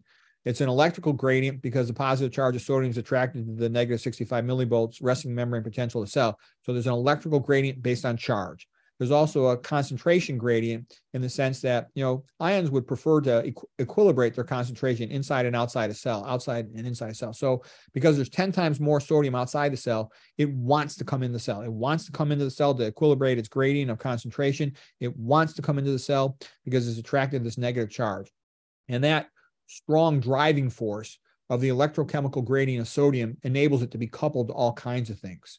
Okay, this is primary active transport because it's dependent on ATP. The cell has to use energy to make this happen. Now, all these other things are secondary active transport, meaning that the gradient produced by this pump, and these are there's tons and tons and tons of these. Like I said, two thirds of the energy of a neuron goes to pumping this stuff. Um, the cell just uses it to do its business. It will then bring sodium in, and then it'll use that to pump out calcium. Normally, calcium is like 10,000 times higher outside the cell than inside the cell. So calcium really, really, really wants to get into the cell. Calcium is really powerful stuff. It is like flipping on a light switch. It is what makes things happen in these cells. Once you get high calcium inside the cytoplasm, in a neuron, it'll activate neurotransmitter release. We talked about that to release glutamate. The glutamate vesicle will fuse with the uh, plasma membrane of the synaptic cleft and relieve the neurotransmitter in the synaptic cleft. It'll go have an effect on the postsynaptic neuron. Okay, in a smooth muscle cell of an artery, it will cause contraction of that smooth muscle cell. Um, and that's what the, this is what the whole big deal is in hypertension. Because people are eating too much sodium, too little potassium, they're getting too much calcium accumulated in the cell because they can't pump it out because they've dissipated the gradient from these pumps because they don't have enough potassium to bring into the cell. Then what happens is the smooth muscle in the arterial lining stays contracted. And because it stays contracted, it narrows the diameter of the artery. And when you pump through a narrow uh, circuit, pressure has to go up. So that's that's the main cause of hypertension right there. So trust me, that's a major AO academic orgasm to understand that. Because if you read all the textbooks, all the textbooks are going to tell you, even the you know the so-called Ivy League textbooks in cardiovascular physiology, the vast majority of hypertension is of unknown cause, typically referred to as essential hypertension. 90 to 95% of hypertension is thought to be essential in origin, thus of unknown cause. Okay, no, it's not. You look all over the world, people who eat high plant food diets with a lot of potassium, they don't hardly ever, almost never get hypertension. It'll be like around 1% or less of the population have hypertension. It'll be for rare other reasons. Okay, so that's important to know. And also the high fat diet contributes to it. Okay, so we talked about the sodium gradient being essential for pumping out calcium. Yes, it is. But it's also essential for pumping out protons from the cell. And this gets a little bit related into the carcinogenicity of excessive dietary sodium. We're not going to get into that today, but it's still it's a fascinating thing that the same sodium gradient is coupled to pumping out protons from the cell okay? It's also coupled to bringing amino acids into the cell. If you look at digestion it can be coupled to uh, absorption of certain things okay? So we're not going to talk about all those other things but what i'm trying to say is this is how cells do business. They do business by maintaining their ionic gradients electrochemical gradients and they do it with this pump here and so when you eat excessive dietary sodium and not enough potassium, you mess up all these gradients. You're not just causing hypertension. Hypertension is just a symptom of dissipating the K and ATPase related gradients. You're messing up cell function in numerous ways. It's a big deal. And it has a lot of other consequences. And that's why once you fix this problem, potassium comes from plants. Remember, P for plants, P for potassium. You fix all kinds of other problems okay, this is just showing the concentration gradient differences, uh, the ions. Uh, whenever sodium goes up, potassium goes down and vice versa. Okay. Um, a little more detail in here. Uh, we don't need to get into this too much. All I can tell you is eat your plant foods, you get plenty of potassium, and it'll make things go the way you want. Uh, on this thing right here, the key point is right here. If you're eating a sweet potato, for example, uh, you're going to have about 35 milligrams of sodium per serving, 300 over 300 uh, something of potassium. So about 10 to 1. And most plant foods are going to have at least 10 to 1 or greater ratios. So just by eating plant foods, P for plants, P for potassium, you're going to get all the potassium you want. And trust me, that's a big deal because even a person who needs more sodium, they can compensate for it if they're eating a lot of plants. Look at this. You have almost zero milligrams per serving on one package I saw. I'll bet there's more than that most of the time, but I saw zero on one package and a 100 of, of uh, so that's more than, let's say there was one here, A 100 to one, the difference, the K factor there. Okay. All right. Now look at a processed food. Here's a processed food. This is some generic cereal. It was considered a healthy one. All right. The sodium was 330 milligrams. Potassium was zero. That was not a misprint. Okay. So this is what I mean by processed foods mess up a person's physiology. You're getting tons of sodium with no potassium. This is just one serving. I remember when I was a young guy, I used to I used to have skim milk at that time, and I used to eat an entire box of cereal all the time. I would never eat less than the whole box. Okay, so imagine 15 ounces of this. So 15 times 330 with next to zero potassium. Okay, that's not good. All right. So, what are some of the things we talked about? We talked about how Moore emphasizes sodium, and you hear Dr. McDougall sort of emphasize, oh, it's important to get down your dietary fat and switch to eating plant based. But think about it, look between the lines. When you eat plant based, you're automatically going to be increasing your potassium and lowering your sodium. So, even though he doesn't emphasize the sodium potassium issue, it just happens automatically when you eat a low fat plant based diet. So, um, just good things happen when you eat low fat plants. Bad things happen when you eat, um, you know, all these meats, non organic processed foods that are high in fat and high in sodium. Um, and, and I didn't really have enough time to get into all of it. And there's not enough time with this lecture, but I can assure you there are tons of interconnected ways that high fat diets and high sodium diets reinforce each other to make the person sicker, to cause more hypertension, to cause more increased cancer risk, to cause more insulin resistance they sort of mutually reinforce each other. They're they're really a major problem. They're bad. Knowing what I know after extensive study of these subjects, I definitely try to minimize my dietary sodium. Um, and like I said, Richard Moore, MD, PhD, who wrote this magnificent book, High Blood Pressure Solution, and one of the top 25 all-time medical books in my experience of reading tons of them. It's a masterpiece, this book he's an old guy retiring and he just wanted to explain his entire field. So he, it's like a legacy book and he puts it in there. It's magnificent. I actually tried to call the guy. I think he's dead or something. I couldn't contact him. Um, it's an absolutely brilliant book. Anyways, he says get at least five to one your K factor of potassium more than uh, sodium. But if you're eating a real healthy diet, you're going to have a K factor way above that. Um, we don't have time to go into all this this details of the insulin stuff. It's rather interesting, but we're not going to get time for that today. A couple other interesting points here is that when you have an ATP molecule, adenosine triphosphate, so here's the adenosine, here's the one, two, three phosphates. They got these big negative charges, and this phosphate wants to break away, but it's a positive charge of magnesium that keeps these two phosphates from breaking apart. And because of that, you need magnesium for these reactions that use ATP. And that's why if you are deficient in magnesium, which is one of the most common nutrient deficiencies, most common nutrient deficiencies are being low in magnesium, being low in potassium, and being low in fiber, because they all come from plant foods. And if you're low in this magnesium, you're going to have a hard time correcting your blood pressure because it, you need this to run that KN ATPase. Um, you get magnesium from eating plants. Here's a chlorophyll molecule right in the center of chlorophyll is magnesium. So just eat your plants, you'll get your magnesium okay, some things about reading food labels. Yeah, what I like I showed you on that processed cereal. Look at the sodium and the potassium. Unfortunately, a lot of things don't include the potassium, but when you see high sodium and a low potassium, that almost always indicates it's a highly processed food, and I would not eat it. I don't eat any processed food. The only processed food I'll eat would be, you know, single ingredient plain oatmeal. Um, less processed, the better. Uh, let's see here. Also, I like I like potatoes, sweet potatoes, and rice. They're all super low in fat, like one percent fat. Um, potatoes, I had here this the potassium was 620 milligrams per serving, and the sodium is zero. Look at that. You see that? Okay, let's imagine it was one. You would have a K factor with potatoes of about, according to this line right here, about 620. um, in general, the more processed the food, the lower the potassium and the higher the sodium. And that's going to have interesting consequences when we talk about some real life situations. Okay, stress makes things worse. Cortisol causes retention of sodium. Um, catecholamines also increase blood pressure. Sleep deprivation and caffeine are analogous to stress, do this raise the same hormone. So how do you prevent hypertension? Minimize your dietary sodium. We talked about ways to do that. Some people will switch to the potassium chloride uh, salt solution, and they had big success with that in Finland. Um, and that's a pretty famous thing in Finland from like 1970 to 2000. They dramatically improved the health of the population by decreasing their dietary salt, their dietary fat, and using some of these salt substitutes.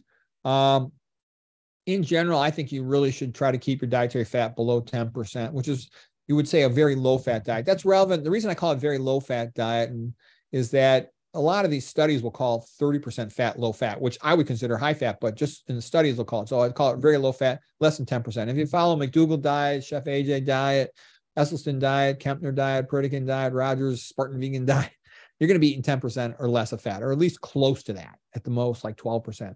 And that's what you want. You want a low dietary fat. And just by eating plant foods, you're going to be cranking up your potassium intake and minimizing your sodium intake. Dr. McDougall says, ah, let them have a little bit of salt on their food so it tastes better. Otherwise, they won't eat it. The most important thing is eat the plant foods and avoid the animal foods and the oils. Okay, and he's still getting a lot of ton of potassium because they're eating all the plant foods. Okay, optimize your weight. Avoid canned foods are going to tend to have a lot of sodium. You know, they're convenient for storage, but they often have a lot of sodium in them. Processed foods tend to have tons of sodium. Um, watch out for some of these medications. Exercise improves your health. All those things help prevent hypertension. And one of the biggest dangers of hypertension is I think hypertension very commonly leads to dementia. And the reason I say that is I think there's a tendency to overtreat hypertension. And when you overtreat hypertension, you can cause chronic cerebral hypoperfusion, meaning that on a chronic basis, not getting enough blood to the brain. And this comes from the work of Jack de la Torre. He did research in mice where he would tie off the carotid artery in the neck of the mouse and typically the mouse would become demented about two months later. And when he did an autopsy on the mouse's brain, instead of finding a big stroke on the side where they tied off the carotid, they would just find the brain was atrophic, would be the typical thing they'd find. So that's consistent with lack of blood flow over time, leading to the neurons dying slowly, where they recycle themselves. That's called apoptosis. That's in comparison with a sudden death of a neuron due to complete occlusion of a large artery. That would be called a stroke where you get necrosis, a big mess. The cell plasma membrane lyses, and then there's a big cleanup process through the microglia, um, immune system cells, and that's a stroke. You can see it on an MRI immediately, and it's obvious where the problem is. Whereas apoptosis is a gradual, slow process of neurons recycling themselves, and you just see the brain shrinking. You don't see anything. This is by far more common. I see, I would tell you the vast majority of brains I see, I just see a shrunken brain, apoptosis. Okay, and so what do I think contributes to that quite often? I think overtreatment hypertension okay, because you get chronic cerebral hypoperfusion, a daily, you know, why is the blood pressure high in the first place? Because it's so thick from all the blood and vasoconstricted from all the sodium that the pressure has to go up to get adequate blood supply to the brain. Okay, the brain is sort of the thing that controls the whole body. So watch out for overtreating hypertension.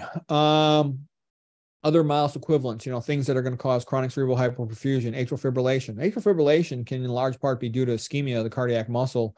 And as it becomes damaged from the chronic ischemia, lack of blood flow, uh, you can get abnormal conduction, and that can lead to things like atrial fibrillation. With atrial fibrillation, you lose the the atrial kick, if you will. That's called a component of atrial filling that contributes to ventricular filling, so that you get more blood in the ventricle before it contracts, more stroke volume, more blood pushed out of the ventricle with each contraction, and that's needed to maintain adequate blood supply to the brain.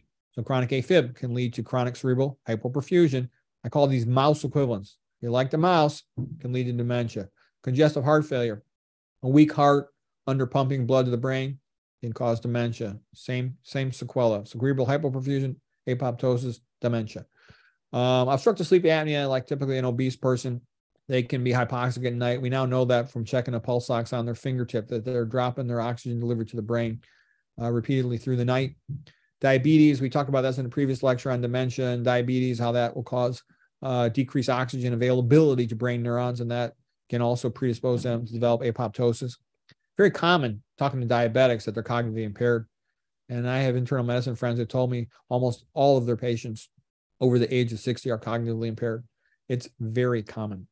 Um, and that's the thing I've seen a dramatic increase in cognitively impaired people uh, uh, through the years compared to like what I remember in my early days of starting out in medicine. Overtreated hypertension, we talked about that. Carotid stenosis, narrowing of the artery there, you know, people with hypertension is super common. Carotid is not that common compared to hypertension, but it still happens often enough. Aortic stenosis, aortic regurg can lead to decreased amount of blood pumped up to the brain. Post CABG hypotension, like my dad had open heart surgery many years ago before I knew better and I couldn't talk him into it. I knew about Ornish, but I didn't know about Esselstyn yet at that time. It was many, many years ago. And my dad went ahead and had a cabbage and he did well with his cabbage, but I was scared in the post op phase. They ran him real hypotensive, 85 to 90 over, I think like 65 or something. And I asked the anesthesiologist why you're running his pressure so low. And he's like, oh, well, I don't want him to bleed out. It is an anastomosis, a site where they connect the grafts in uh, to the to the coronary arteries in the chest. And because of that, he ran him low. My dad did fine with it all, but I thought to myself, well, gee, my dad was a pretty healthy guy compared to most cabbage patients. I thought if somebody else has got, you know, atherosclerosis up in their brain or up in their carotids in their neck, they might, you know, get a apoptosis and some brain neurons from that. Uh, severe anemia can cause problems. Things that increase demand of the neuron are going to require it to have more oxygen glucose delivery. And if it can't meet those demands, then those neurons are predisposed to apoptosis. That'll be things like caffeine, for example. Stress does the same and these other things. Okay, so here's an interesting topic hypertension in blacks, African Americans. All right. Hypertension is super common in that population. And I had learned when I was a medical student resident, oh, there's nothing you can do about it. You know, it might be genetic due to salt sensitivity. You know, I didn't know any better. I'm like, okay, you know, tons of tons of uh, persons get kidney failure from this. And here it is the risk, uh, relative risk of stroke three times increased, very high risk of kidney failure. Um, and so here's Richard Moore's take on it. He says the main reason for hypertension in African Americans is not not excessive dietary sodium. That's an important point. He says it's not primarily excessive sodium intake. He says it's because their potassium intake is so low. And so the way I see this is that's tremendous news. That's a totally fixable problem. A person can easily increase their potassium intake. And then you say, well, how can you be sure? How do you know it's not genetic? Well, um, in 1929, this is a study in the Lancet Journal. Here's the author, Donnison. Okay, blood pressure. Here's what they found. They had 1,800 patients admitted to a hospital and they checked all their blood pressure. No case of raised blood pressure was encountered. No hypertension. 1,800 patients in a row. None of them had hypertension. okay. They're eating a plant based diet in Kenya. Okay. So they're fine. When they eat a plant based diet, they don't got hypertension. Okay. And then there's other populations we talked about, like the Yanomamo. This is a pretty good paper. Salt hypertension, salt and hypertension, evolutionary perspective. So what I'm basically saying is the African Americans in the United States, they tend to eat a very, very, very low potassium because they don't eat enough plant food. If they ate more plant foods, their potassium would go up and that would help them to have much better control of their blood pressure. That is a very fixable thing. So that's great news. Eat more plants. And I would also lower dietary sodium, but that's that's something that can be improved. That situation can be dramatically improved. Oh, by the way, here's the lining of a of a artery. Um, Let's see, you got little tight junctions between the endothelial cells that line the arteriole. This is actually the blood-brain barrier. Those are the pericytes. Um, here's the endothelial cells lining an artery. This would be the blood flow passing through here. Tight junctions between these adjacent endothelial cells. Pericytes, just call them supporting cells for the blood-brain barrier junction. Um, I really want to show you this picture here. So here's where the red blood cells enter a capillary. And as they pass, this is in the brain, but it could be anywhere in the body for our purposes at this time the red blood cells pass down the capillary. You can see how they deform a little bit. Then they release oxygen. And this is a normal capillary up here at top. The oxygen passes through the uh, endothelial cells are these spindle shaped cells. That's a nucleus of the spindle shaped endothelial cell. Then they have this basement membrane, which is in yellow, and the oxygen will pass through that. It'll pass through the muscles in that area, the vascular smooth muscles. There's not that many of them along the capillary, but uh, the blue oxygen then goes to, for example, a neuron, supplies the tissue. All right, so here's the point. Chronic diabetes is going to cause thickening of this capillary basement membrane. Chronic hypertension is going to cause thickening of the vascular smooth muscle. Well, when that happens, less oxygen is able to get through to the tissue. So you increase the risk, risk of the tissue being hypoxic. As well, with chronic hypertension, you're not only going to have more muscles, you get muscle bound arterioles, there's also going to be more scar tissue, more collagen. And that's going to be, it's also called fibrosis. This becomes progressively thickened and scarred and eventually calcified. All of these things are going to decrease the function of those arteries, arterioles, and capillaries and make it harder to get adequate oxygen delivered to the tissues, predisposing to lose brain cells, neurons. Okay. Neurons need tons and tons of oxygen to make tons and tons of ATP for all these uh, potassium, sodium ATP pumps. 65% of the energy goes to that. It's very energy dependent. These are just a couple papers showing how you need to um, uh, how, the the the capillary and arterial walls are thickened by hypertension and diabetes, um, and on how this eventually leads to cognitive decline. Uh, more papers, just all supporting. I put the papers in there for the people who want to look up stuff. So I, I, want you to be able to look this up on your own if you're curious about it. Here was the Kempner diet. Look at this. He had only 2% dietary fat and he had dramatically lowered sodium. And he has like the best hypertension treatment results in the history of the world um, with his rice diet and fruits. Tarahumara, you know, eating their old plant-based diet, lots of corn, some beans, squash. Um, they had no problems with blood pressure, no obesity. In comparison with the Pima absorbed in the United States after 1848 Mexican-American War, they were absorbed in Arizona. The Pima and the Tarahumara were together in what we would call northern Mexico these days. They kept their old ways. They're still in northern Mexico by Sierra Madre Mountains, Copper Canyon, and whatnot. Pima absorbed in Arizona, eating a standard American diet, the SAD diet, tons of obesity, all the same westernized diets as other persons who eat that way get. These guys are world famous ultra marathoners. They can run over 100 miles in two days. Every guy in town, not just a fast guy. Yanomamo up here in the Amazon jungle at the junction of Venezuela and Brazil, same thing. They only eat about 200 milligrams a day of sodium. They don't have any problems with high blood pressure. They got the same blood pressure in their elderly as they do when they're teenagers. And that's pretty common finding. If you don't add salt to the the diet, and you eat a plant based diet, you don't get high blood pressure. We talked about Kenya uh, having good blood pressures when they you know ate their traditional plant based diets. They're also fantastic long distance runners. The world marathon holder about two hours is like Kipchoge. Um, atherosclerosis partly reversible. Okay, we're not really focusing on that today, but it is. Um, we talked about endothelial injury what makes blood thick. Anything that makes blood thick is going to predispose to atherosclerosis and hypertension. So there's a whole bunch of things that do it. But the main things that we talked about was the high dietary fat, and that leads to diabetes. Um, then we talked about the sodium being primarily a vasoconstrictor for our purposes. It also leads to a little bit of increased insulin resistance. Oh, percent fat here. This is interesting. Look at this white rice, potato, sweet potato, 1% fat. That's why I think those are three of the best foods in the world. I actually think the best food in the whole world, the healthiest food in the whole world is sweet potatoes. It's only got about four and a half percent protein. So you want low protein and you want low fat. There it is. Sweet potato is, and it tastes great. Apples and blueberries are also very low in fat. Um, garbanzo beans got about 13% fat, but I still eat garbanzo beans and I'll still eat oatmeal. It's about 15% fat. Uh, a lot of these other things I would avoid them for their higher amounts of fat. uh, vision diseases are largely vascular diseases. Each one's a little different cataract, diabetic retinopathy, age related macular degeneration. These are the most common causes of blindness here hypertension in adults, hypertensive retinopathy, glaucoma. They're all vascular diseases. You know, glaucoma is a little more associated with hypertension, of course, hypertensive retinopathy. Um, cataracts a little bit more associated with dairy, for example, diabetic with diabetic, of course. But what I'm saying is they're all vascular diseases. If you avoid the atherosclerosis risk factors and hypertension risk factors, you have a dramatically better chance of avoiding all these diseases. Um, Kempner would show patients who had reversal of significant diabetic hypertensive retinopathy on his follow-ups. Incredible results. Um, so I don't want to go into all the details. Oh, the one thing was I noticed a lot of my cerebral amyloid angiopathy patients, just like what happens in the brain, it happens in the eye to a large extent. And the same patients would have increased incidence of ocular hemorrhages. I had noticed that when I was looking at brains. Um, and I also had noticed that the cerebral amyloid angiopathy brains were very much like the hypertensive brains. We're not going to get into all that. I talk about that in my dementia lectures, but that's an interesting observation. So what I'm trying to say is what I alluded to earlier that a lot of these diseases are all the same thing. You can call it cerebral amyloid angiopathy, but it certainly seems very much to me like hypertension, which seems like hypertensive uh, retinopathy. Um, so, and the, the significance of these diseases being related means that if you prevent one of them, you're probably going to prevent the other ones that are related to it. You got a very good chance to do that. And the eye, a lot of stuff about the brain is figured out from looking at the eye because you can see into the eye a lot better than you can see into the brain. You can look at it directly.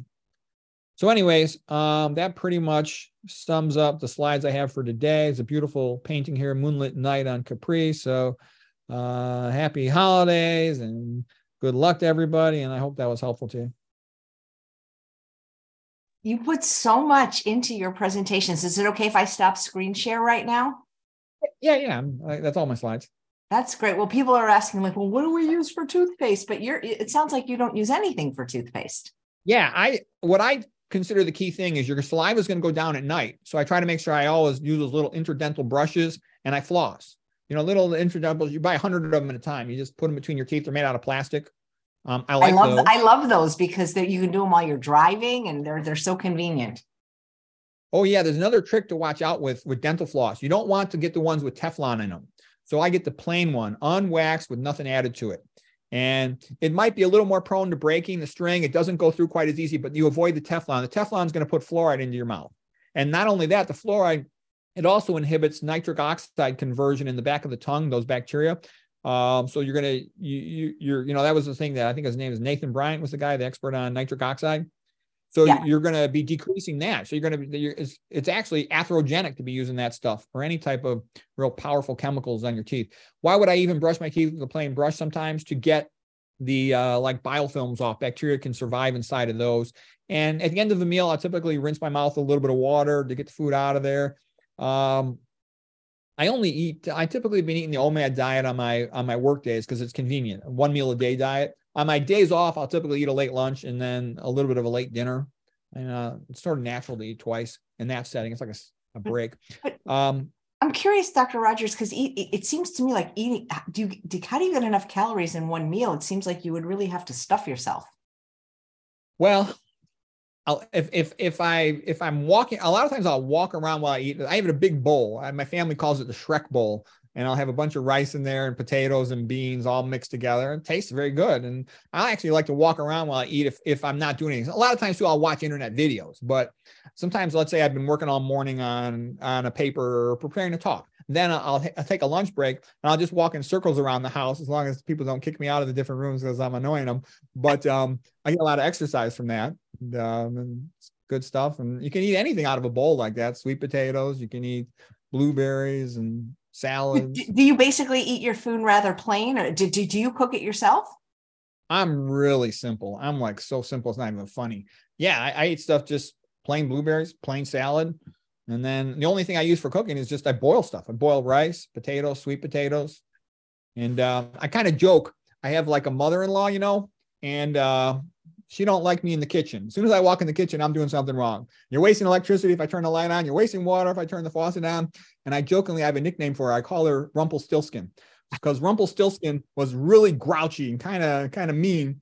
But if you just leave him alone, he would turn the hay into gold. Okay, so I'm like, okay, Grandma, all right, I'll stay out of the kitchen while she's in there. But man, she makes great food for me, so I'm very grateful to her. Lower your camera a little because you're, you're getting cut. I, you're getting cut off Oh. just a little bit. that Yeah, better? that- that's better. Thank you so much. Right. So on the right. days that you do one meal a day, is it is it dinner? Yeah, I do it as dinner because I have to work during the day, and it's kind of convenient. And then you'd ask yourself the question, well, what do I do on a day off? Well, we're most intelligent in the morning, so a lot of times I'm trying to do something intellectually challenging in the morning. So I always immediately sit down and start working. As soon as I wake up, I go right to work on whatever I'm trying to do intellectually. Um, and then I don't want to eat because as soon as you eat that lunch, your IQ drops about 30 points. You know, you want to take a nap and you no longer can concentrate well and integrate all the material. So I'll typically eat a late lunch and I'll do it almost as a study break too, because because and that's the thing I laugh. A lot of people talk about, oh, I can't concentrate, I can't focus. Well, I think if you get your priorities correct, it becomes a lot easier to focus. My problem is the opposite. I, I I keep on wanting to study something and understand it, and I can't get out of my chair. And I gotta I gotta get out of my chair, you know, because otherwise I'm not gonna get any exercise. Not healthy to sit for hours on end. So what I'm saying is I look forward to the meal as an opportunity to exercise because I'm when I'm on my days off, I'll walk around during that late lunch and get a lot of exercise with the lunch from walking around in circles eating, then walking around while I enter dental, brush my teeth, walking around while I floss my teeth. That ends up being a lot of walking. Um, and if there's some sunny, if it's a sunny day, I go out and stand in the driveway and get some sunshine, walk in the driveway. So Um, your your family doesn't do mind it. Your family doesn't mind that you don't share meals with them. Like for example, today's Easter. It's a big celebration for a lot of people. Well, everybody's kind of got different schedules, and I think that's a little bit unfortunate in the modern world. Families don't eat together as much as they should, but you know, you do what you can. I try to be helpful and all that when I can. Oh, that's you, you know it's interesting because I you know I, I eat only two meals a day because I'm just not hungry enough for three. But I, I if I only ate one, it would have to wouldn't have to be twice as many calories. I can't imagine just have getting everything I need, which is about 1700 calories in just one meal. Oh yeah, well, I don't know. It's kind of easy for me because I just I do a lot of little tricks myself too. Like let's say I'm eating blueberries. I'll only eat one pack at a time, let's say 10 ounce pack, because that forces me to walk a bunch of stairs. The way my house is set up, I have to walk a whole bunch of stairs between all my different activities, and that's good. As a matter of fact, that was a victory I had over the wife. We had to agree on what bathroom are you going to use because we each wanted our own bathroom. And she's like, Oh, I get the bathroom in the parents' bedroom. I'm like, Okay, fine. you know, and I acted like I was disappointed, but it was a victory because I have to constantly walk all the way up and down all these stairs. But I get tons of exercise, and that's good for me. Um, and I like, let's say I'm I'm studying in one room. In order for me to go to the bathroom, I have to walk up a bunch of stairs to go to the other bathroom. And that's so what I'm trying to say is I do all kinds of little tricks intentionally as well to make myself exercise more. I'll always use a wherever I am, I'll use a far bathroom if I can. So I get more walking. Wherever I am, I'll try to walk more stairs. And that ends up being a lot of exercise. I'll do many, many flights of stairs every day. Um, so things like that. Have you always eaten this way? Because I'm not really sure about the part of your story when you. I, I, remember seeing you as a star McDougall, you were much heavier. But at what point did you adopt a plant based diet, and when did you start doing basically one meal a day? Well, I went vegetarian, I think about 20 years ago, but I didn't go 100% vegan until about four years ago. Um, and sort of like the more you study it, the more you just sort of end up 100% vegan. Okay. Because you just see you have nothing to gain by eating the meats and the oils, but you have a lot to gain by going 100% vegan. It just, you just end up in that direction. Um, but the reason I time my meals the way I do is I eat the one meal a day diet when I'm working, just because I don't want to eat a breakfast so that way I can sleep more. And if I eat, if I get all my calories in one meal, I get the process over with faster. So I got more time to sleep and do other things. Um, and you know, I'm busy on a work day. On a non-work day, my focus tends to be doing something intellectual. In the morning, I'm either making a video, preparing a talk, writing a book chapter. I'm usually doing something like that. So I want to be as smart as possible. And that means getting right to work as soon as you wake up. That's a key thing, I think, for students too. If you want to be a good student, as soon as you wake up, get to work. Because um, you know that morning is precious brain time. Your your brain has cleaned itself overnight through the glymphatic system. And I know, like I said too, as soon as I eat lunch, IQ drops. So um, usually I'll need a study break in the afternoon. So when it's time for that study break, then I'll walk around, get lots of walking with the lunch, and I'll eat a lunch. And I'll eat especially like hydrating foods for that meal. Like let's say I was going to eat oatmeal. I'd rather eat oatmeal for lunch than for dinner because if you eat oatmeal for dinner, you're going to have to wake up at night to void. So I'll walk around and eat a nice lunch, and then I'll go back and do some easier work, and then I'll eat a late dinner at night. A lot of times I'll work out. Sometimes like I, I lift weights on the weekends you know, that sort of thing. That's interesting that you say you're smarter in the morning. That's why it was no problem for you to change your show time here from 11 a.m. to 8 a.m. because now you're going to be even smarter. Yeah, I think that's the key thing because basically, when does an animal need to be smart? When it's hungry. So overnight, we fasted in the morning. So we get ghrelin is released from our stomach, goes up to our hippocampus, and it increases our attention. You get a little burst of cortisol, not too much, but just enough to energize you. And yeah, and you could focus. Plus, the, the neurons can't go offline in the daytime because they have to maintain their neuronal gradients. They go offline at night and they they flush out all their waste products and they're rinsed away by the cerebral spinal fluid. That's called the glymphatic system. So when you wake up, man, your neurons are primed, and that's when you can do your most challenging stuff. Before you changed your diet, was it was it was it a, a, a very unhealthy diet or just just one that included animals? It was pretty healthy. I was lucky because my mother's sister was like a PhD in nutrition. So when we were kids growing up, my mom would always leave on the table in the kitchen a bunch of things like cucumbers and apples and carrots. So we ate pretty healthy. She also would make rice and beans all the time, but she would often have chicken in it when we were growing up as kids, but it was still relatively health, healthy.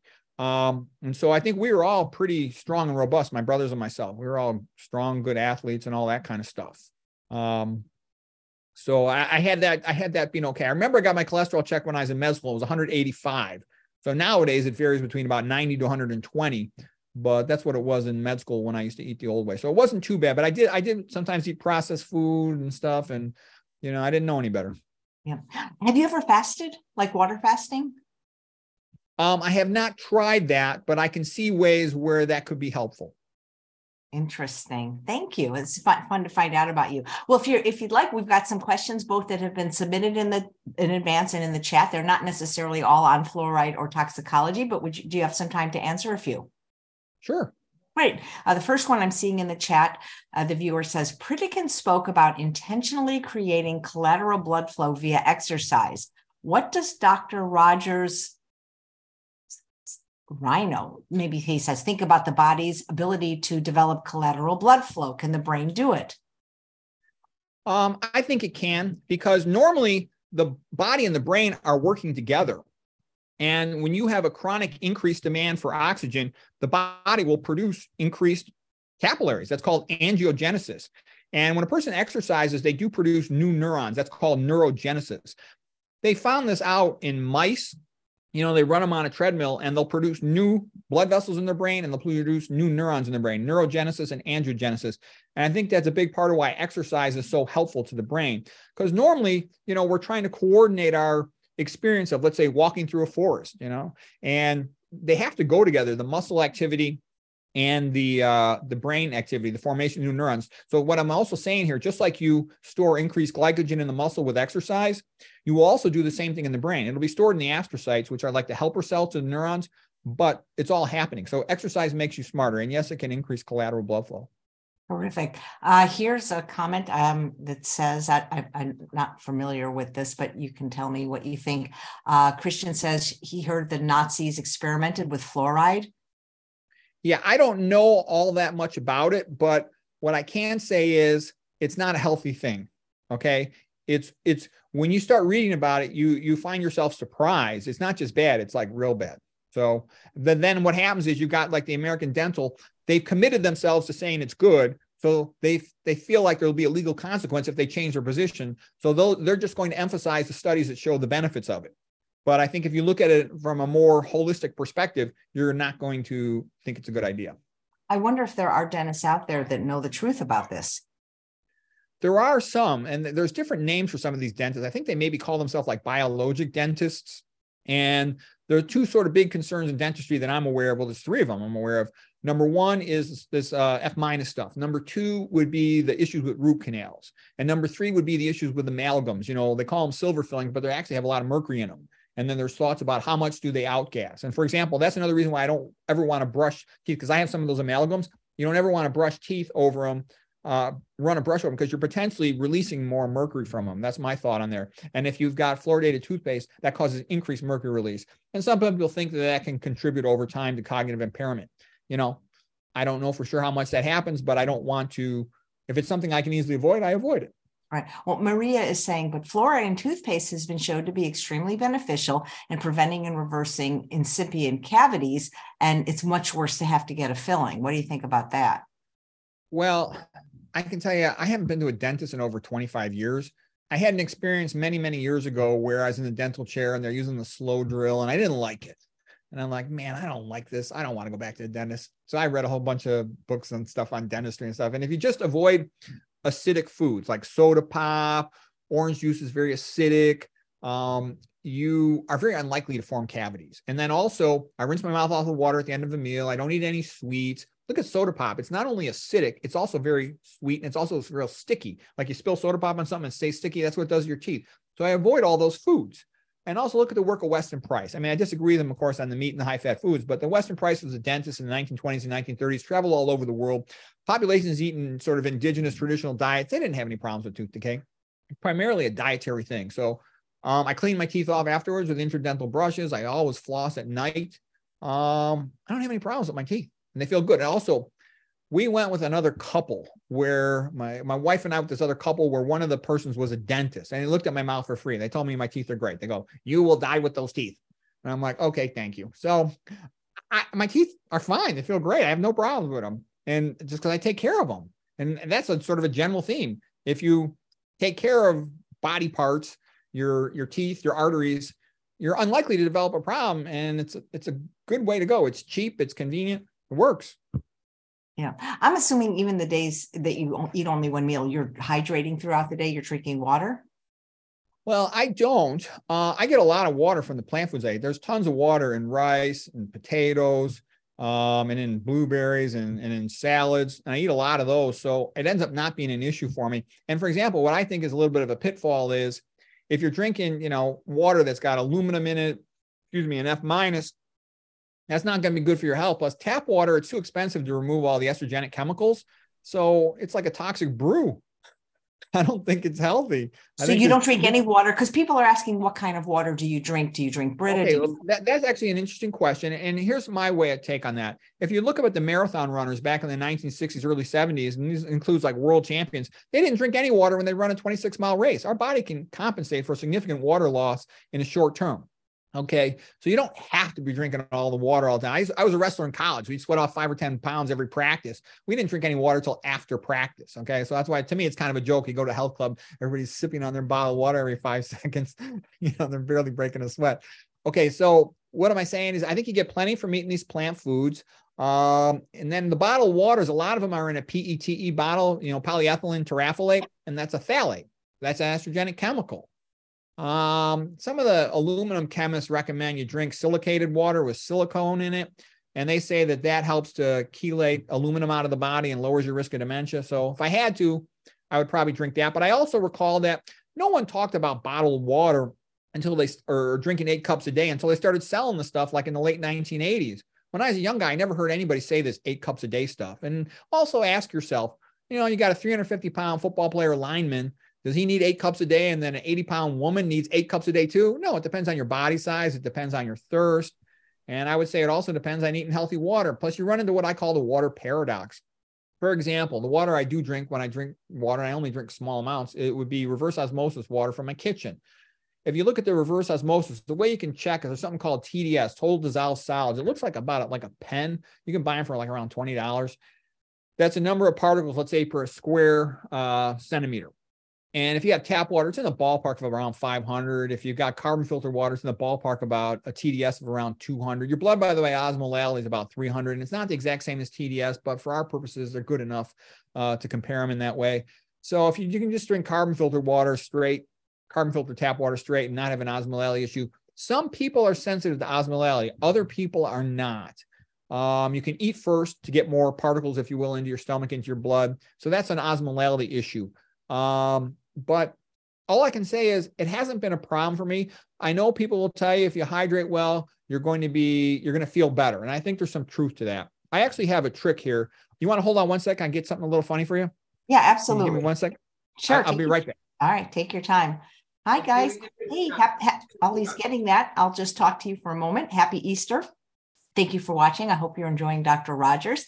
If you haven't subscribed to my channel, I really appreciate it because I'm getting close to 200,000 and I think they give me a plaque or something. I was supposed to get it at 100,000, but I didn't. So please consider subscribing and please consider subscribing to chefaj.com because it makes it easier for us to archive any questions you have for the doctors. Welcome back, Dr. Rogers. Okay, I'm going to show you like my trick. What do I use before I give a presentation? I, I'm not going to show you the brand or anything. You don't need to know that. But this is beet juice. So like before I'm to give a talk, it takes this increases your nitric oxide with the nitrates are precursors. And it's been shown in bicycle riders time trials, they they they perform better with some beet juice on board. So let's say I'm going to give a talk. I'll guzzle down 32 ounces of this stuff and I'll chase it with 16 ounces of water. I've given tons of talks in my life and I know what works.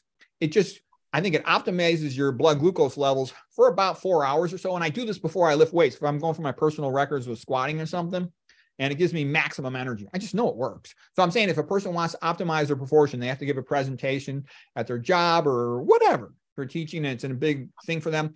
This maximizes your exercise intensity. I know because I, I, do high rep squats. Like I did a set of 115 pounds for 115 reps of my last squat, and it takes some energy. And I know this helps. I, I've, I've done it with and without, and I've given tons of talks with and without. It works. So you simultaneously are hydrating and optimizing blood glucose what do you do for exercise? And do you are you able to exercise? Because I imagine you probably have to be at the hospital pretty early, five days a week. Yeah, I only I only squat once a week. And the reason I squat, I do high repetition squats with a safety squat bar because to me that reminds me of like wrestling. And it's a type of strength that I like. Like if you look a young guy, a lot of young guys they want to talk, how strong are you for a one rep maximum? How much can you bench press or squat or deadlift? Okay, fine. But an old guy, you know me, I want to be strong like a farmer, you know, throwing around 50 pound bales of hay all day, able to to do that with relative ease. And I like that wrestler strength. So, so there's more of an endurance component, more of an aerobic component. And so what I'm saying is I do high repetition squats. Now, when most people talk about a high rep set, they're going to talk about, you know, 10 reps, 15 or 20 reps. There was a guy by the name of Tom Platz. He was a world champion uh, Olympian for uh, bodybuilding and squats. And he would do sets of like 50 repetitions. And so I got in the habit of, I found 50 was almost too easy for me. So I'll do sets of, I gradually work my way up to 100. I don't do 100 every, every weekend, but I'll drop back down. I'll go up five pounds in weight and then I'll do 50, 60, 70, 80, 90, then get to 100, 125 reps with the weight. My last squat, just to give you a, like a sense of the type of weights I'm talking about, I did 115 pounds for 115 reps and I go very fast because in order to do that, you got to have pretty good endurance. So I'm not trying to get a high single rep maximum. I like just having the type of fitness. I can very easily walk up 50 flights of stairs, you know. Um, I got good cardiovascular fitness. I know that because sometimes – you know, I'll, I'll, I'll do things with other people.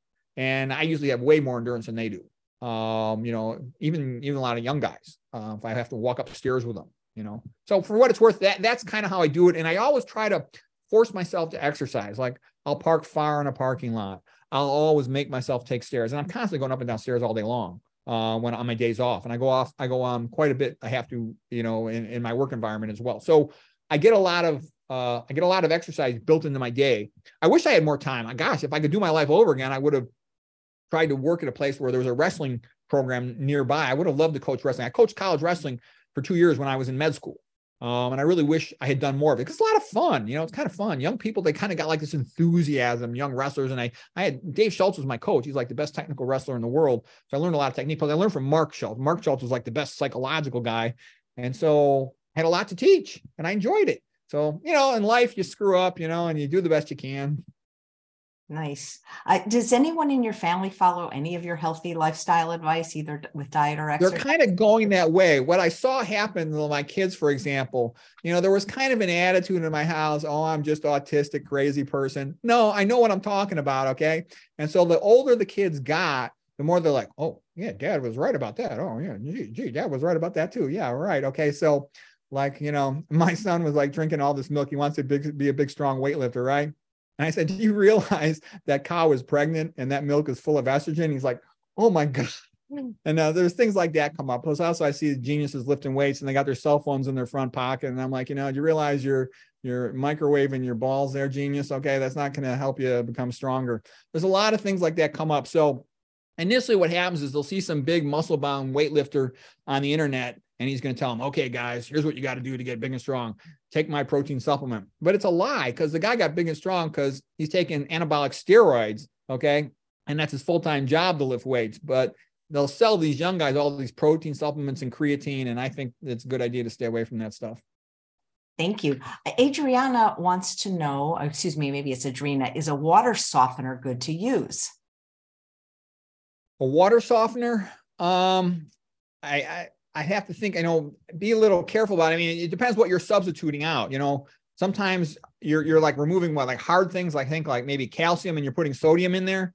Uh, I would just remove that with a water filter. So you might want that to soften your water to sort of protect the pipes in your house or you know the the shower area. But you know, as far as drinking it, you know, it's good to filter your water. You know, the carbon filter removes all the organic stuff. So it'll remove the estrogenic chemical. It's not going to remove the the fluoride. Um, reverse osmosis will remove fluoride, distillation will remove fluoride. And I think there's some other methods too, but I'm not as familiar with those. Okay, thanks. Okay, let me, I'll, I'll, go back to the chat in a moment, but I'll read some of the ones that were submitted in advance. They may not be on this topic. So if you don't want to answer them, that's okay. This is from Julie. She wants to know if a whole food plant based diet provides enough long chain fatty acids, EPA and DHA.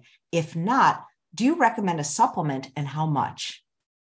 I think you get enough from the plant foods, and Dr. McDougall's talked about that pretty extensively because um, you have the precursors there, you know, the ALA, for example, and also a lot. Of, I think we need more omega six than is widely realized. But either way, you, you get them from plant foods, so that's that's what I would do. Okay, um, I'll take one for the chat now. Jack- oh, actually, let me. I'll add one thing to that. For example, you know, one of the the recommendations people say, oh, well, it's going to fluidize your neuronal cell membranes and speed up neuronal conduction. I'm not so sure about that. I worry about issues with lipid peroxidation because those are PUFAs, polyunsaturated fatty acids. And, you know, why do you have to put them into a container that's opaque and get them into the fridge as fast as possible? Because they're prone to rancidity, lipid peroxidation. The more double bonds you have, the more rapidly you undergo lipid peroxidation. We can still remember things from our childhood because our neurons don't turn over too much. Okay. So the, the amount that you need is probably less than is is expected. So there's a little more on that. I've given separate lectures on it, but I, it's, it's, sort of I consider it kind of a non-issue. Thank you. Uh, this is from Laurel. She says, I'm 64 years old and I've been eating whole food plant based and SOS free for more than 12 years. However, during the pandemic, I was diagnosed with hypothyroid. I've been taking levothyroxine ever since, and my doctor insists I do not have Hashimoto's, but he did not test me for iodine deficiency because Kaiser doesn't do that. I do dulse every day for iodine. I also continue to need blood pressure medications despite my diet. Can this be causing the hypothyroid? What else causes hypothyroid in otherwise healthy people? What tests can I get to see if I need more iodine and how would you recommend I take it? And what other suggestions do you have for getting off levothyroxine? Okay, well, first of all, I'm not an expert on thyroid, but a couple thoughts here. most common things are autoimmune diseases. So I realize, you know, she was told she doesn't have Hashimoto's. There's also Graves disease. And what I'm saying is I would look through the list of all the things that cause leaky gut and I would avoid them, every single one of them as much as I could. Um, and especially having adequate dietary fiber protects the gut, but there's a whole bunch of things, you know, uh, meat-based diet, there's two main types of bacterial flora in the gut. Either you eat a meat, oil, and, and processed food diet, then you don't get the good bacteria. The good bacteria feed on fiber, so you want a lot of dietary fiber. And the dietary fiber, good bacteria, they produce the short chain fatty acids like butyric acid, which is used by the intestinal lining cells to maintain their tight junctions and prevent leaky gut. If you prevent leaky gut, that's the main factor in preventing autoimmune disease, which could help you to prevent these things. By eating 100% plant based, you avoid the proteins analogous, let's say, in a hot dog that might contain thyroid proteins that could lead to uh, cross reactivity of antibodies and autoimmune disease. Okay, then what else? We talked about this F minus stuff. Um, F minus potentially can damage uh, it can compete with iodine for incorporation into the thyroid, and it can also damage tissues and potentially predispose to autoimmune disease. There's other things that can predispose to autoimmune disease. Uh, chlorine, for example, also is a halogen. When you use a carbon filter, you're going to remove chlorine. It's another halogen. How much does it affect hypothyroid? I'm not sure. Soy is associated with hypothyroidism. I would avoid that. I would avoid anything associated with hypothyroidism. I think some of the, even like the cruciferous vegetables have been associated, I think weakly with hypothyroidism. But if that was an issue for me where I was, you know, was marginal borderline to coming off a, a med that I might be able to come off of, I would look into all that stuff. Thanks. Thank you. This is from Jane, and she wanted to know. Oh boy, they sometimes write really long stuff, so I have to look. It was about what percentage. Oh boy. Ah, Sorry, it was here a second ago. Yes. What percentage of our diet should be fruit and what percentage should be vegetables in order to get protein levels below to 10% or below? Okay. I'm kind of smiling because there's a whole big debate on all this stuff. Uh, basically, the plant food with the most protein is all the beans. So if you're trying to lower your your protein intake, you know, avoiding beans would be the fastest way to drop down. If you're eating 100% plant based, plant foods in general tend to be low in protein other than the beans. Um, so that'd be the fastest way to get down. Fruits tend to be very low in protein. And part of whenever something's low in protein, it tends to be more alkaline too. And there's there's some reasons why sometimes you would prefer that. Um, the grains are sort of intermediate in the amount of protein they have, like oatmeal and quinoa have a sort of relatively high protein, if you will, uh, compared to, for example, rice, potatoes, and sweet potatoes. Sweet potatoes, I think, are about four and a half percent of their calories from protein. Uh, rice in the ballpark of seven percent white rice. Some will say a little lower, some will say a little higher. Uh, regular potatoes in the ballpark of eight and a half, nine percent of protein. You know, you're talking about with oatmeal, I think you're getting into the ballpark of 14%, and quinoa is in that about 14, 15% in that ballpark. So those are all ways you can lower your protein intake if you want to. Um, and, and yeah, we don't need much protein. I think you know, it's been said before that it's impossible to be too, too, too low in protein if you're eating a sort of a natural occurring plant-based diet. Uh, and, and that's based on human breast milk having only about five to six percent protein. And there's been studies where they feed people two and a half percent protein and that were starving previously, and they did real well on that. Um, do you eat white rice? Oh yeah, I do. I still eat white rice. You know, I try to get it organic. I try to get it grown, for example, in California, somewhere where they don't they don't do a lot of previous textile cotton farming because they used to spray uh, arsenic type pesticides on the textile crops, which had a different designation because they were textile rather than a food crop. They could spray more arsenic on them. So it takes a long time to get the arsenic out of the soils, and so that's why I avoid uh, rice from those areas. Um, even the, even the more ideal organic rice will still have some arsenic, but I rinse it typically once, sometimes twice, and I think that minimizes it reasonably well. Um, and you can kind of I also I don't eat the white rice by itself. I'll eat it with a bunch of other food, other starches and blueberries and other fruits. And so I figure that even though it has it inhibits glycolysis sort of at two spots, sort of in the middle of glycolysis and right at the end, I figure I have a workaround with this other stuff. So I'm okay with it. You can't completely avoid it. There's far more arsenic in things like chicken, for example, and some of these other processed foods than there is in rice. Right. What do you think of the Kempner diet? And did you happen to catch my show last week with Dr. Clarence Grim, who is uh, one of the leading experts on hypertension, who said that where there is no salt, there is no high blood pressure? Oh yes, I, I actually saw his lecture. I thought that was very interesting. It's very good. Um, and and that's interesting too. I think with um, the work of this um, this book, Richard Moore, and he talks about that. He says, look at the epidemiology all around the world. The more plants people eat, the more potassium they get. The less likely they are to have hypertension. And if they don't add salt to their food, they don't ever get hypertension. So, what I think is there's sort of in the United States, people have this assumption well, you get older, you're going to be hypertensive. That's just normal. And it's not because these other populations don't get it. And then when some people say, well, the most important thing is to lower your fat versus the most important thing is to lower your sodium, I think that you just automatically do it when you eat plant based because the plant foods are going to have lots of potassium. They're going to be naturally low in sodium. And so you're going to get yourself in a good direction. One of the things that was real interesting, though, I thought, when there's Richard Moore's book, we're getting related to sodium, he said, even if you lower your dietary sodium, increase your potassium, a certain amount that you don't get much of a change in blood pressure, he says the patients end up being way healthier. They have a dramatically reduced risk of stroke. And I think the reason is because you're fixing all those other processes that are dependent on the sodium potassium gradient. So it's hypertension is just a symptom of having abnormal sodium and potassium gradients in your cells. And what I'm also saying is that every cell in your body is significantly messed up, if you will, functioning poorly if you're eating a high salt diet and you're not getting enough potassium. So it's a lot more to it than hypertension. Right. Um, Christy would like to know what percent of your diet is raw versus cooked? Oh, and again, I smile because I know there's all these different points of views and debates about this. I eat, gosh, probably about 35% of my calories uh, raw in the sense of fruits and vegetables. I used to eat a salad and I eat a lot of fruits. And I like that. I'm pretty healthy about that. I'm I'm pretty thin and fit, and it, it's working for me. And I exercise a reasonably good amount, moderate amount, I guess you would call it.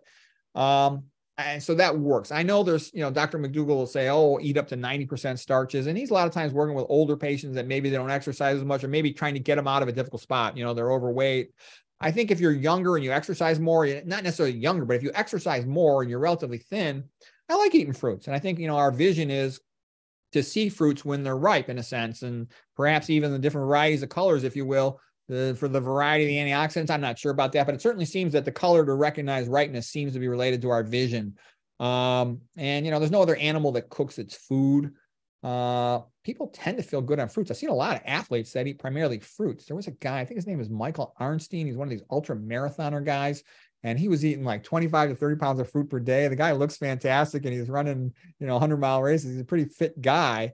Uh, I've seen a lot of guys like that. Garth Davis gave a lecture too, and he runs triathletes and stuff. He's, he's seen a lot of really fit, almost fruitarian like person. So you know, I know the mastering diabetes guys eat tons and tons of fruit. So I'm, what I'm saying is, I think fruits are pretty good. You got to be a little careful though. Some of the modern stuff's been sort of processed or you know bred to be extra sweet, and I think if you don't exercise much, um, you could potentially become fat from that because you could be kind of getting like a, a fructose bolus effect. So these are big topics because then we have to get into all the different stuff. And then there's the there's the bicycle guy. I, I like him. He's kind of crazy, but I like him. That durian rider guy who says, "Oh no, I need to eat more fruit, more sugar, and all this." And that gets uh, so this gets into all these big side topics. What is the metabolism of fructose? And there's difference between fructose coming from a fruit where it's packaged, if you will, with the fiber and it comes in small amounts versus I think it's a, a bad idea, all these fructose sweetened beverages where you get this giant bolus of fructose coming in. Right. Because then it goes liver and fatty liver and all that. You know, I there's a lot of people I've had on the show, like Dr. Doug Graham, 80, 10, 10, and they do mostly fruit. And I'm not here to argue whether it's healthy or not healthy, but I, I just don't find fruit as satisfying as starch as a person that eats. Well, starch is more readily available. Starch stores for a lot longer. Um, it's easy, you know, the starch to, to get fruits, it spoils fast and it's very expensive and it's a very seasonal thing. Whereas, you know, beans, rice, that stuff stores for a long time. Oatmeal, it's very convenient to eat it. So I know I'll have a tendency sometimes to overeat when I eat fruits. And there's even some fruits I don't even eat anymore because I know I overeat them all the time, like apples. I was like, I find myself eating 10 apples in a row so fast. I'm like, holy crap, I just plowed through 10 apples. What's going oh on here? God. I wondered if maybe they were spraying something on. I'm like, why does this taste so good? You know? So That's interesting. I worry about the wax coating too. I wonder, does that potentially get absorbed? Is that potentially atherogenic? I don't know if it is. I couldn't, I tried looking it up. I couldn't find information. Uh, it's interesting. Uh, Jane would like to know, Dr. Rogers, do you personally use a microwave? No, I don't. I think they're a bad idea. When I bought my first house, you know, when kid was young, I was all interested in electronics. And I bought all these different types of electronic testers and I tested everything in the house. Okay. And I tested actually all the different roads. I tested going beneath the power lines. I tested a whole bunch of things. And one of the things I, I learned from that was microwave gives off tons of energy, more than anything else by far in the whole house. Even when it's not turned on, it's giving off tons of energy. The other thing I do is I would put the cell phone inside the microwave and then call it, and it would always ring, meaning that it's incompletely shielded. So somehow, you know, that's transmitting microwaves itself, the phone frequencies. Somehow they're getting in and out of that microwave. And so I said to myself, you know, I don't like that idea. You got to be real careful what's behind it. I don't know where it's less shielded than more shielded, but it seemed like a bad idea. When it's on, it's off the charts. If you had one in the room, I would get out of the room. It used to be even in, in some of these other countries, they wouldn't even allow them. They were illegal for a while because people were worried about the danger of them. I mean, look what it does to a, a hamburger. Okay. It's an incredibly powerful thing. So I know some people like it for the speed and the convenience, but I think it's a bad idea. You know, I'll see people sometimes heating up a baby's bottle and they'll be standing right next to it in front of it. You know, I don't think that's a wise thing to do. Uh, for a while, some of my family members insisted on having one, and I would make them at least get out of the kitchen while it was on, you know, get more than 30 feet away from it because it would give up incredibly high amounts of EMF, electromotive force. So I, I think they're a bad idea, but I do know some people like them for the convenience. So I wonder what they do to the food too. You know, they they distort it, just denature. I don't know if that's a healthy thing. Interesting. Thank you. Do you know anything about tooth decay, or I could save this for another doctor if it's not your area of expertise? Well, tooth decay is not my expertise, but basically, you know, they'll often form based on the food particles between the teeth. Anything sweet or anything acidic is going to predispose to tooth decay. And you don't make as much uh, saliva at night. So if you're leaving food on your mouth at night, that makes the risk a lot worse. Also, sometimes people are taking medications that decrease their saliva production. Sometimes they have an autoimmune disease, let's say Sjogren's, and that decreases the saliva production as well. They're going to have a higher risk of cavities. You know, leaving the bottle in the baby's mouth once it's got teeth, you know, there's a lot of things like that will increase the risk. So I would avoid it. Basically, my sort of approach to life is be like Adam and Eve, but with indoor heating and plumbing and try to prevent all the problems as much as you can so that you don't have to go and, you know, go through all this expensive stuff and get x-rays of your face and have people going around with the slow drill. Oh my God. I love that. Be like Adam and Eve, but with indoor heating and plumbing. The reason is her question, Joy's question was if an exclusively whole food plant based, SOFAS free diet could prevent or even reduce tooth decay, because she says there's a book called the Cure Tooth Decay book that has had success advocating an unprocessed diet with the consumption of raw milk, fermented cod liver oil, and organ meat. Are there equivalent well, vegan sources of the vitamins and minerals found in these foods that could remineralize teeth? I think you get plenty of uh, all the nutrients you need from eating a whole food plant based diet. I don't think you need those other things. Um, whether or not you're going to be able to fix a cavity once it's already occurred, I don't know. You might be able to stop it from progressing, but you know, I don't know for certain. All I can say is since I've sort of paid attention to these things for over 25 years, I've never had a tooth problem. I got all my teeth everything feels great. My mouth feels great and everything works fine. My teeth might not be as, as bright white as they should be. I think it's from blueberry stains. Like I said, that was the only reason why I, I went to get it because I think I think they're getting stained a little. So I was going to brush them. I even forgot to brush them. so I, I, I better not make a big smile because my teeth probably got a little blueberry stain on them, but they're fine. That's funny. Uh, Jackie, who's watching live, says, Is having high magnesium but low sodium in blood tests normal for people who are a whole food plant based vegan? Well, your magnesium might be a little higher. A lot of it's out in storage, you know, intracellular. It's an intracellular thing primarily. So it's going to be, I don't even know. It's hard to measure magnesium too in the blood. You know, I don't know for sure even necessarily what it means a lot of times because there's all these special tests to tell what your magnesium levels are. So I'm not actually sure completely on the answer to that question. And then the question of the sodium is how low is it? Is it, you know, lower than the normal ranges? I sort of wouldn't drive myself crazy about that unless it's a potentially a problem. You're below the normal ranges. I just focus on getting enough potassium. But I, I don't know how low that person's sodium is. And that's not something I routinely manage. Uh, I'm talking like in general for healthy persons. There are a whole bunch of sodium specific conditions, you know, autonomic hypotension and all that stuff. So that's outside my scope, but that's rare stuff. Uh, for the average person, it's a question of are you getting enough potassium? Right. So um, Ellen says, if I could ask you a question, I asked the arthritis expert yesterday what do you think causes arthritis in our pets?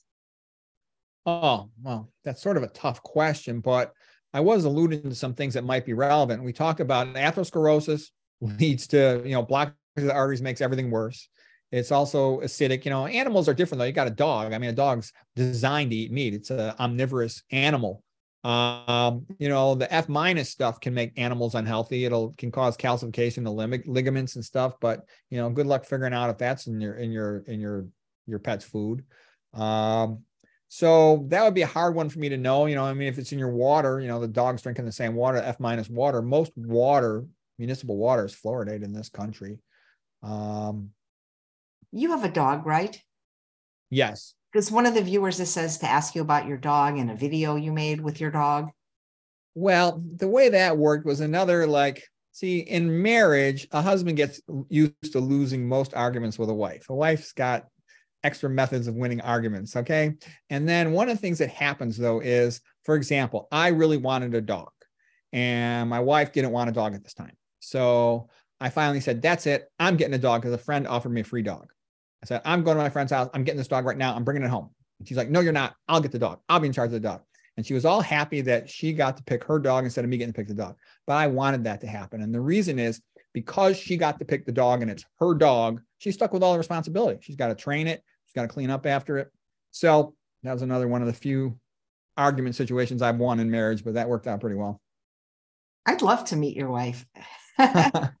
but he said something about the dog in the basement peeing or something. Oh yeah, yeah. I made a video called, you know, lifestyles of rich and famous doctors. And the joke of it is we got two dogs and they piss on the floor and then the piss drops down into the basement. And I'm kind of like this old homeless person. I practically like live in the basement and I've got tons of books overflowing with books. I read hundreds of books every year. And so I don't even have a place to put them anymore. So I got them stacked up in boxes and crates. I keep the ones I care about the most on shelves, but the dog's piss drips down into the basement. So I have to cover up my piles of books with paper towels.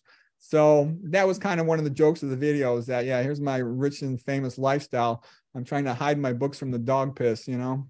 Oh my gosh. Uh, Jackie says, any thoughts on what would cause daily muscle twitching in a healthy young lady? Uh, I don't know for sure the answer for that. You know, you can sometimes talk about calcium being too high or too low. Sometimes you can get palpitations and muscle twitching just from uh, sleep deprivation. You can get it from uh, caffeine. Um, so I would consider those things. Okay, let's see. I don't know if you, I, you know, we need to get a veterinarian on to, I, I can't, why do pets get hypothyroidism? That, that- that's not really your, not not something you do. Yeah, I wouldn't be too knowledgeable about that. Yeah, absolutely. I, maybe I, you know, I, I would love to get like, actually uh, like a vegan vet or a holistic vet on that would be one. Wait, I think I saw all the questions in the chats. Oh, do, do you use an air fryer or would you use an air fryer or is that the same to you as a microwave? Uh, I don't know too much about them. I certainly wouldn't want to use any oil on making my food, but I'm not that fussy. So, like, I'm real happy to have my food, and I, I think where it comes from is a psycholo- psychology. And I'm a big believer on get your psychology correct. And what I mean by that is what motivates you, what's important to you. And basically, all day long, I see all these disaster patients. They're really sad. It's one disaster after another. And like I said, chronic disease, you can't fix it with drug or surgery. And so it's almost kind of sad. And so my attitude is, I am so lucky. I went through a fat phase in my 30s, and I'm like, I don't have to be fat anymore. I don't have to worry about any of these diseases. I'm so happy. I'm so grateful. And I love the taste of the food. And it's kind of simple. And maybe because I always have it simple, I'm used to it being simple and it works for me. I'm happy. Everything's good. And, um, you know, and, and sort of, I, I like to be that way. And that's actually like, I think one of my secrets of success in life in, in the things that I'm successful at is that I'm really simple. And by being really simple, I don't waste time because I see a lot of people get distracted in all kinds of peripheral things. And so by me saying, okay, I only got so much more time in life, I'm going to focus on the things I care about and really try to do as well as I can in those areas. I think that I can like overachieve in the areas I care about because I don't do anything with the other areas. For example, I'll just bring up the wife again one more time because it relates to my life. She wanted to control a whole bunch of things re- related to the house. And I'm like, fine, go ahead, go ahead, sweetheart. Yeah, you, you know, you're good at that. You take care of that. Great. And so what that led to was she has to take care of all the bills. Well, that's a big pain in the butt because that takes hours of time every week. Well, fine, good. They freeze me up to have more time to do what I want to do.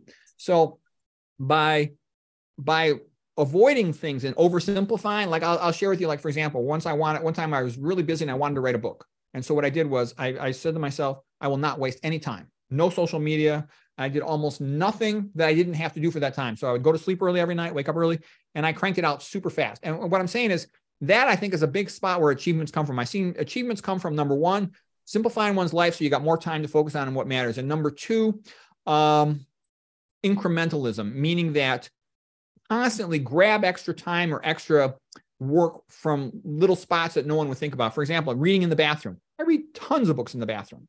You know, every number two, I got a textbook on a table. Every number one, I got a paperback. And because of that, I'll be able to crank through all this material. Like I'll be like, how did you get through all that material? Then I'll find an audio CD I can listen to in the car. So just in those ways, I'll have I'll, I'll get through tons of material. So, so that's what I'm saying is you can become real knowledgeable about something pretty fast if you do that and you seek out conversations with people who are experts and you watch the online videos. You know, so um, there's a good opportunities to educate myself because most people will tell you, "Oh, I'm too busy. I can't read this book. I can't watch this video. I can't do all these things." But if you sit down and strategize, how can I absorb all this information? There's a lot you can do. What kind of dog did your wife ultimately choose? Oh gosh. She's she's like she's like the queen of dogs. Okay, she walks around the house, all the dogs follow her. I can't even walk in the kitchen when she's got the dogs following her. We've had like every type of dog. We've had Rottweilers. Uh, no, we didn't have a Rottweiler. My brother had a Rottweiler. We had a Great Dane. We've had German Shepherds. We've had these terriers. She likes a small dog. She'll sleep with a small dog with its butt in her face. And I'm like, you really like that? She's like, oh, it feels like a baby. You know, I'm like, oh, okay, oh great. Oh you know, God, you're hilarious. Does she watch you at all? Like, does she watch any of your content? Well, I'll tell you, you know, I think some of these things too. Well, there's there's a whole bunch of funny stories about that sort of stuff. For example, at our old house, I would be in charge of the lawn, right? So because it was sort of my house, the exercise house. And I'm like, I'm not spraying any stuff on the grass. I hate all that stuff. And so I would do it with a push mower. And I hate all the loud mowers because it hurts my ears, all the loud noise. So I would use a push mower. But then there were a lot of dandelion, dandelions, and I would try to pull them out by hand, but there were too many of them. And they would laugh at me and go, Oh, you're like Sisyphus. And I'm like, yeah, okay, fine. And then they say, well, you have the worst lawn on the block. You're lowering the property values. You're a jerk, you know. And I'm like, well, you know what? This is better for us. It's not that bad. So, but what, what am I getting at? Well, now she took over the lawn. She'll spray that stuff on it, you know, the, the dandelion preventer stuff. But then the dog will roll around in it and then the dog will come in the bed. I say, you are now just exposing yourself to all that stuff. Okay. So it's kind of getting on a sidetrack there, but that's an example of what I would call a chemical exposure that is preventable. And as a matter of fact, back at the old house, I actually went around and told all the neighbors, you know, you shouldn't spray your grass because you can get these chemicals. And I looked up all these papers on it, and not a single person paid attention to me. My wife told me I was a jerk, and uh, I just let it go. But that, that's kind of it's kind of things. So I sort of like retreat into myself. No one really cares about these things. Most people are totally oblivious of all these things, and that's just how it is, and that's how it's always going to be. So you know, that's partly like why I'll write a book. I'll go, I got all these good ideas. And if anybody wants to read, it's there. And I realize not many people do, but it's there. Now I like videos because people are a lot more likely to watch a video than to, to read. So for the ones who want to know, there's a lot of useful things to know. Yeah. Okay. I know you eat your food plain. Uh, you eat very simply. Do you add any spices at all or any type of sauce?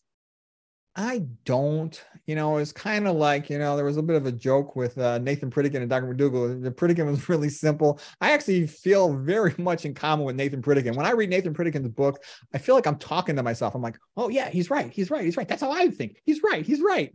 And so I'm I'm just real simple. It's like I don't need anything. A lot of people like, well, don't you want to do this? Don't you want to do this? Don't you want this? I'm like, no, it's good. I just eat it the way it is. I'm fine. You know, I, I I'm not the guy to go to for fancy advice or for nuance on those types of things. I'm I'm happy with what I got and it's simple. No, I you know I agree with you. I eat like that and I'm technically a chef and then people are like they they roll their eyes like I can't believe you because I eat the same thing for lunch every day for 12 years, Hannah yams and broccoli because I really like it and I don't put anything on it. It kind of ruins the food when you over sauce it. Anyway. Yeah, it, it's good the way it is. I think so too. Uh, Ellen says, What kind of hospital do you work at? And do any of your colleagues watch any of your ancillary stuff? Well, I noticed that a lot of people become interested in health when they start having a health problem or they start waking up to because doctors do not learn nutrition and they do not learn um, toxicology. So then they get a little older and they start becoming fat and they start having problems and then they become very interested in these things. So I, I've noticed a lot of people are interested in these things and and they will they'll sometimes you know have questions about it and they'll sometimes talk to me about it. Uh, but most of what I do is I do a lot of neuroradiology. Um, I used to do a lot of surgery. I was primarily an imaging guided surgeon called an interventional radiologist earlier in my career, if you will. And then I've gradually sort of become mostly a neuroradiologist. I'll do other types of radiology as well, general radiology, you know, body imaging, if you will. So I'll still do some procedures, but I mostly do neuroradiology. That's things like looking at brain MRIs. And if you wanted to ask somebody, like, what am I probably best known for? It'll be solving very complex brain cases because I've read like all kinds of weird, bizarre papers on the brain. So when somebody's That's got some bizarre brain disease, they'll ask me. Interesting. Thanks. Marley says, any tips on, on low hemoglobin with a plant based diet? Well, it would depend on how the person feels. I mean, are they symptomatic with the low hemoglobin and how chronic it is? If you have a new change with a drop in hemoglobin, you, would want to ask yourself why. You know, it's a woman. A lot of times they think they have abnormal menstrual bleeding. You know, just maybe they got fibroids, things like that. But you know, postmenopausal woman or a man who has a new onset low hemoglobin, then they worry. You know, first thing you worry about is it a colon cancer, and they'll potentially get colonoscopy for that. But if a person has a chronic, slightly low hemoglobin, that might actually be normal for them. It sort of depends. Okay, great. Um, CN wants to know if a low fat diet is sustainable. Oh, yeah, it's completely sustainable. Um, rice only has 1% fat. You know, remember, look at these Asian countries like China, for example, before 1975, a billion out of a billion people is skinny. Um, sweet potatoes only have about 1% fat. Uh, same thing with regular potatoes. So populations that eat that as their main source of calories, they tend to all be skinny. That's a good thing. And those are very enjoyable foods. You know, if we talked about potatoes being the most satisfying food. Um, so it's not normal for people to be fat. We just think in America it's normal to be fat. You look at other animals in the wild, none of them are fat. Um, and, and humans didn't used to be fat. That's this is sort of a, a new thing, all these fat people. And it's because they're eating so much processed food and so much oils. Yeah. And all the estrogenic chemicals people didn't used to weigh and measure their food either. Yeah, I don't do any of that stuff. I think you drive yourself crazy. If you eat the healthy foods, your weight's just probably going to go to a, a, good number. You know, you eat low caloric density, low fat foods, uh, your weight is just likely improved. Now, it is more difficult for some people. I think that this issue of the estrogenic chemicals is under recognized because estrogen is sort of a fat storage hormone and it predisposes to weight gain, as if, you know, telling the body store weight because the baby might need that for energy. And so there's a tremendous amount of estrogenic chemicals in the environment for multiple reasons. They're good for making plastics. They make wonderful preservatives. So they're super common in the drinking water and you know in the packaging of foods and in deodorants and other sources as preservatives. So I think a lot of people are exposed to them, and that makes them predisposed to being fat. So they're going to have to make extra effort uh, to eat these low-fat diets and to, to prevent becoming obese. Plus, there's the epigenetic component. If the if the mother was you know in a starvation phase or a cigarette smoker or stressed out, then the baby gets the so-called thrifty gene, if you will, where it's predisposed to gaining weight or hanging on to calories more. So all of these things can make it more difficult for some people to lose weight. But the vast majority of persons, if they eat a low-fat uh, vegan diet, their weight's going to be pretty good. Perfect. Thank you. I do. This is a funny question, especially for you. Any advice on hair loss? Because you kind of lost. Yeah, hair. it's a little bit late for me, but um, one thought is that you know to get blood to the top of the head, that's the farthest thing away from the heart. And persons who um, have atherosclerosis, they're more predisposed to getting it. Some of it's genetic, of course. Um, I did notice when I went 100% low fat vegan, I actually had more hair growth on the top of my head than I did before. And I don't think I ever was that atherogenic, but I don't know. Uh, my father was bald on the top of his head as well. I have heard that, you know, persons eating plant based diets are significantly less likely to have hair loss. Um, I heard other people talk about a testosterone relationship, which I'm not sure about.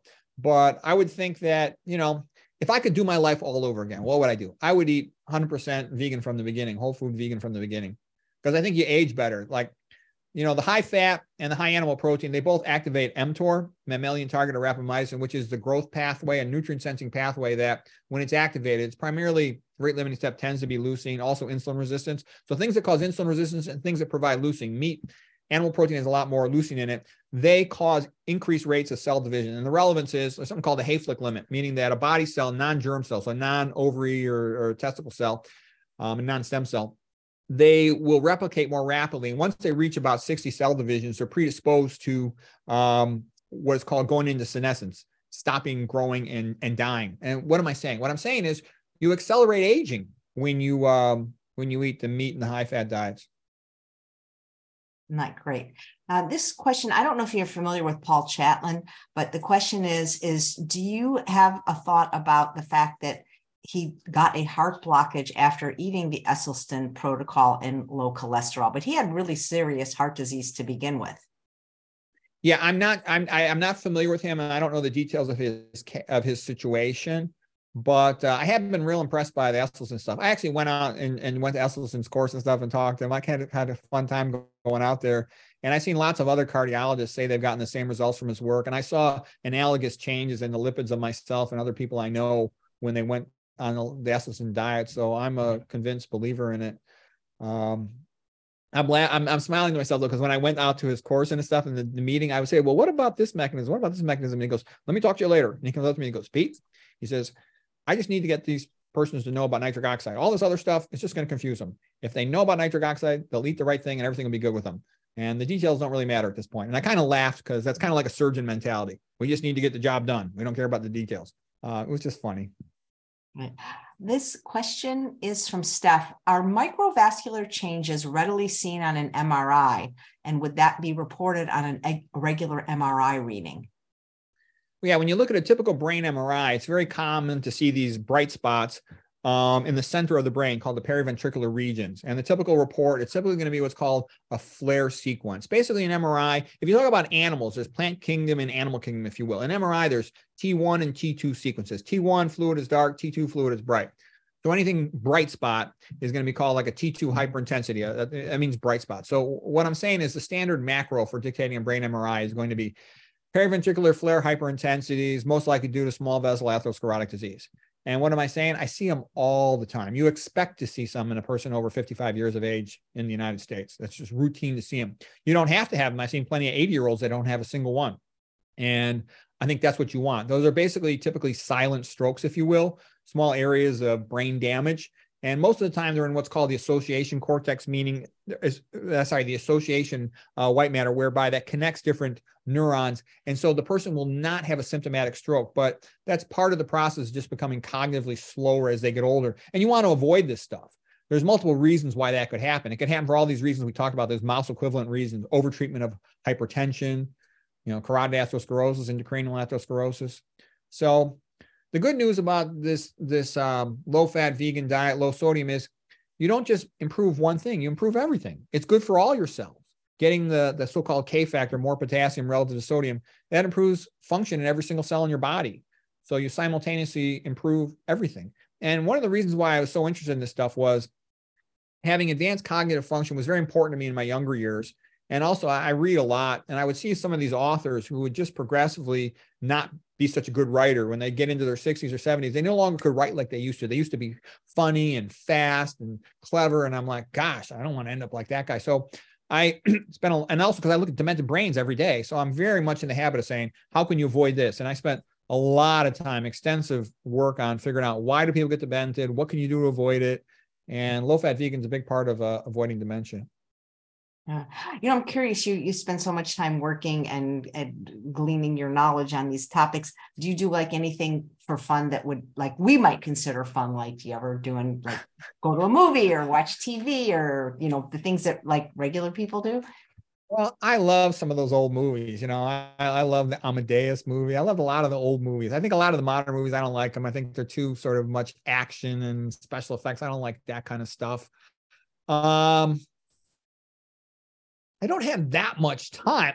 I certainly could enjoy all those things, but you know, there's not that much time. You know, I wish I wish I was wealthy. Like if I had my perfect dream come true, some rich person would subsidize me and I could just really dig through all these papers. And because I, I, you know, not to brag, but I figure out I have the ability to see connections between complex biochemistry. And I think there's a lot of great information there that's not widely known because the PhDs, they haven't connected it, but I could connect it. Well, I don't see why that's an unreasonable dream. I mean, it's kind of almost in the way what Dr. Greger did, creating a nonprofit. So, yeah, but I stink at business. I stink at business. I stink at marketing. I'm just sort of a nerdy scholar type guy, and I, you know, I don't. You know, you got to know what you're good at, what you're not good at, and I'm not like a networking guy or a business guy or any of that stuff. What I'm good at is, you know, having a whole bunch of topics and figuring it out together how to connect it all. Like for example, I think there's a lot of work been done on insulin resistance as it relates to hypertension, obesity, and cognitive impairment. That's not widely known. And I, I find it fascinating to read about all this stuff. And it all just reinforces what we've already talked about. But what I'm saying is a lot of the, the reasons for all the things we've heard about, or even that we haven't heard about, they're already figured out. It's just a question of going through all the papers and putting it together. Uh, Jackie wants to know if you speak Spanish. I'm curious if you speak any other languages because I heard that's good for your brain to learn another language. Oh yeah, and people who speak who are bilingual, they're less likely to become demented. I sort of had the situation. My mother was from Puerto Rico and she was fluent in Spanish, but you know, back in those days, everybody thought America was by far the best place in the whole world, and you didn't need to learn Spanish. And I think my dad kind of pressured my mom not to teach us Spanish right when we were first born. And then when we went to Montessori, my mom came over there and gave talks about it. But once a kid can say no, they don't want to learn anything. They say no to everything they can. And then I took it in school, and you know, and all you do in school is answer grammar questions. It's a joke. I know people who majored in college in Spanish and they still can't speak Spanish. So I knew enough Spanish to have like kind of lousy Spanish conversation with my mother, but not very good. And then what happened was after my mom died, I was kind of like, and also I was a total workaholic for a lot of years. And um, so, anyways, after my mom died, I was real sad about it. And when I said, you know what, I'm so pissed off, I didn't ever become fluent in Spanish. I'm going to really study it. And so I studied it for um, about, you know, six months. And I then had a tutor like from Berlitz, one of these places. And I was doing pretty good. They kept telling me I'm doing so great. But then I talked to one of the guys, like a friend of mine, and I'm like, you know, how you doing? ¿Cómo estás? He's like, jodido pero contento. And so I didn't immediately know how to answer that or what he meant. You know, it sort of meant I'm screwed in life, but now I'm content with it. I'm okay with it. So everything's everything's fine. And the point was I realized I'm going down the wrong path. This grammar book, study books, none of that stuff really works. And so I started reading about all the polyglots, people who mastered a bunch of language. And I said, you got to communicate with the language. That's how a kid learns. A kid doesn't read a grammar book. So then when I took that approach, I listened to all these music and fairy tales. I had my cousin from Puerto Rico uh, record a whole bunch of fairy tales for me, the bilingual versions and in Spanish, and then I could understand all that. Then I started reading the self-help level books that are common thing, you know, Dale Carnegie's How to Win Friends, Influence People, and then I moved from that to Da Vinci Code, you know, the 16 audio CDs. And once I could understand all that, my Spanish was pretty good. I don't have a regular conversation partner for Spanish. I love all the Spanish music. It's a long story, but I, I, I don't need to get into all the details of it. But I've studied Spanish music rather extensively and so I love all that stuff. And I love my family from Puerto Rico. I'm actually real close with them, but they're so far away. I don't get to see them. I mean, I, I would have kind of, if I could live my life over again, I would live in Puerto Rico next to a college where they have a wrestling team. Okay. But you don't get to do it over, you know? Um, and I also, I studied, I studied French. I studied Polish. I studied Italian. I loved all that stuff, but you just don't have much time as a doctor. You kind of end up being having to work full time. Um, and when you're doing that, you don't have a lot of free time, especially back when I was a surgeon, I was on call all the time. Now, now that I'm a neuroradiologist, I'm not on call that much. So I have more time than I used to, but there's only so much time in life. So I wish, I wish I had more time. I love the language because I think every time you learn a new vocabulary word, you get a release of these reward neurotransmitters in your brain. It's very enjoyable. And when you actually have those rare opportunities to converse with someone in the other language, it's a lot of fun. Spanish is a beautiful language. The other thing about Spanish is it's kind of passionate. Everything in Spanish is a drama. Everything is exaggerated. You know, mi corazón. Everything is like that in Spanish. Whereas English, in comparison, is kind of wimpy. It's kind of a wimpified language, and there's all this wimpified behavior that goes with speaking English. Versus in Spanish, it's real macho, and I, I like all that. Uh, there's also something else interesting. English, though, is better. You can very precisely say something. You can say something. Well, I maybe because I'm so used to English, you can say things very concisely. Whereas in Spanish, I'd often feel I'd have to make this roundabout approach to a topic in order to uh, to say the same thing that could quickly be said in English. Nice. What's your favorite book of all time? Oh gosh, depends on the subject. Um, if I have to say, uh, my favorite novel of all time would probably be A Christmas Carol by Charles Dickens for the redemption of Scrooge. I very much like the idea that a person can screw up and fail and that they can turn it around. And so I like that. And, you know, he turned it around and then Tiny Tim lived okay and everybody was happy and so I, I think that concept of you know a person screwing up failing but then all of a sudden being able to see things in a new way and then making an effort in sort of redeeming themselves or improving their life i like that that gives hope so i found that a very enjoyable inspiring thing um gosh what other books have i liked well, I mean, you, are you're open. Believe me, I've read a lot of books. I could tell you a lot of things if you really want me to. And I've I've, I've written a lot maybe, about literature. Maybe like maybe one fiction, one nonfiction. Okay, so that's a fiction. What would I say is the most valuable nonfiction book? Uh, there's a lot of genres. You know, we talked about the genres like that. Hypertension book by Moore is, is a masterpiece. It's an absolutely brilliant book that that clarified all conversations about the ion pumps because that then clarifies a lot of pumps for me about neurotransmitters. Um, what else? I've read so many good ones. I'm it's that's almost like a hard thing for me to say. I've I've, I've made lists of my favorite medical books, my favorite uh, literature books. Have you ever read Uh, Man's Search for Meaning? By Man, that's by? Viktor Frankl. I thought that was very good too. And I think that's true. The idea that a person has to have a purpose. And if they have that purpose, it makes them very resilient. And I think that's a very good thing. It makes you mentally strong. When you say to yourself, look, this is what my priority is going to be in life. I'm going to try to, you know, let's say be a good father and I'm going to try to be a good scholar in this area. And you say, that is what God put me on this earth to do you generate tremendous energy. And even if a lot of other things in your life are sad and disappointment, you can handle it better because you know that you have a purpose. And that's what he talked about in the concentration camps. The persons who had that sense of purpose, they were very resilient and they tended to survive and were able to endure things and cope much better. And that reminds me of Dostoevsky. You know, Fyodor Dostoevsky, you know, he wrote Brothers Karamazov, but he also himself had been imprisoned by the Tsar and he was set to be executed and then he was reprieved at the last moment. And he then had, so he had a lot of experience with that. And he said, if a person has happy childhood memories, that makes them more resilient. But I, I think that's an essential thing. And I also think, like I told you, my kid said to me, he goes, Dad, why are you so happy? He says, Your life sucks. He said, If my life was like yours, I wouldn't be happy. All you do is work and then you study. I mean, what kind of a life is that? But you love it though. You love what you do. I feel like I was born to do this. I mean, maybe I'm arrogant, but I know how smart I am at understanding these things. And I feel like I'm doing something useful. I, I believe for the world that I'm trying to help people. I tell people the truth as best I can, as clear as I can. And I and I think they seem to appreciate that. And I feel that's a valuable thing for me to do. And I'm pretty happy. I, I have to be honest, like I was, I had a very wonderful social life up until senior year of high school. And then ever since college, I spent a lot of time being kind of lonely and alone. And luckily I enjoyed reading and, and going into books. And I almost felt a camaraderie with a lot of these historical figures, but it enabled me. And I've seen that's a common pattern of persons who achieve some form of academic excellence is they went through a long phase of loneliness in their life where they just read and studied tremendously large amounts of time. And so I've sort of been there and done that. And I've accumulated a lot of knowledge. And I know a lot of people seem to be interested in it. So I share it with them. And I'm glad that I've got that to do. You know, I'm I'm old. I mean, you look at me, I'm 59 years old. I'm not a spring chicken, you know. So Yeah. I'm glad that it gives me something to do. Look, I'm older than you. How did you meet your wife? Oh gosh, that's a story. Um, I think she kind of hypnotized me.